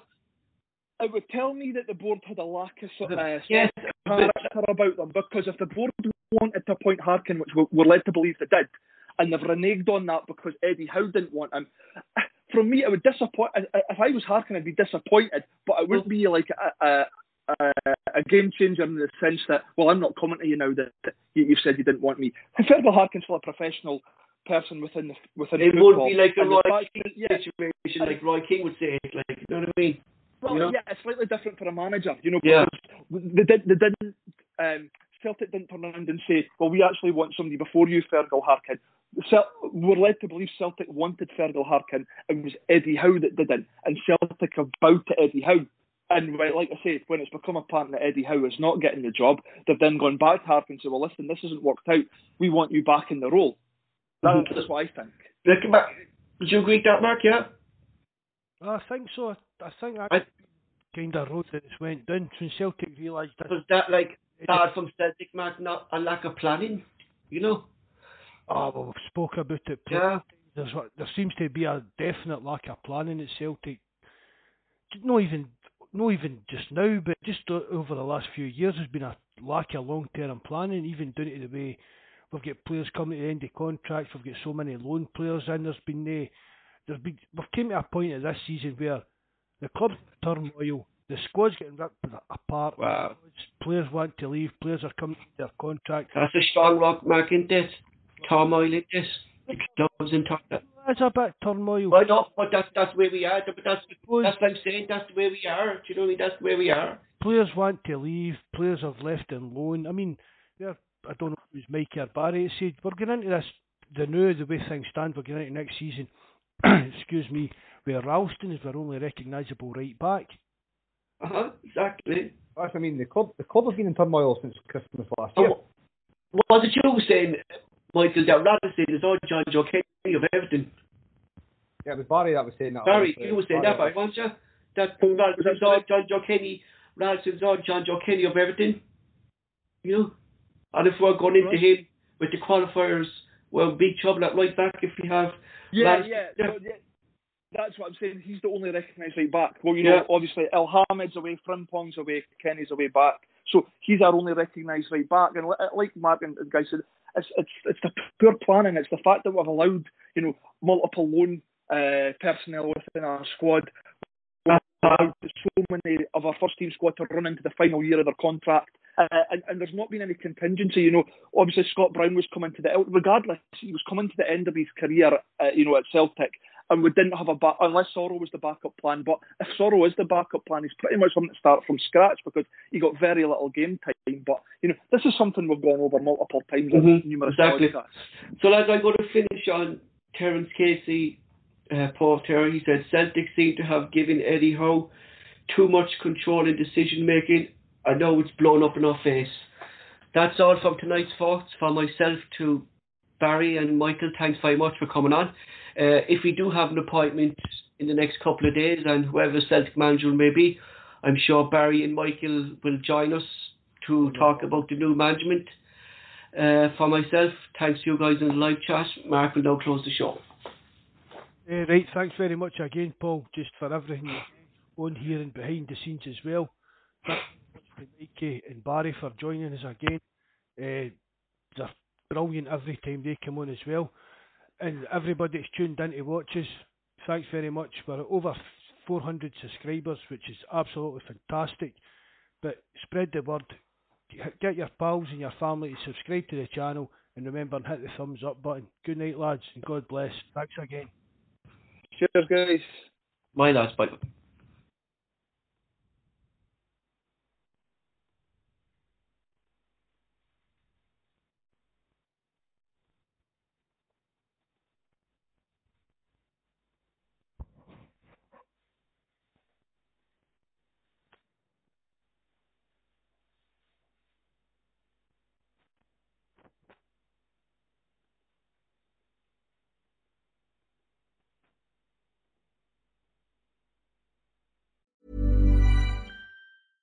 Mom deserves the best, and there's no better place to shop for Mother's Day than Whole Foods Market. They're your destination for unbeatable savings, from premium gifts to show-stopping flowers and irresistible desserts. Start by saving 33% with Prime on all body care and candles. Then get a 15-stem bunch of tulips for just $9.99 each with Prime. Round out Mom's menu with festive rosé, irresistible berry chantilly cake, and more special treats. Come celebrate Mother's Day at Whole Foods Market. This episode of the Bawz and Bovril podcast was originally broadcast on the Celtic Rumours TV YouTube channel.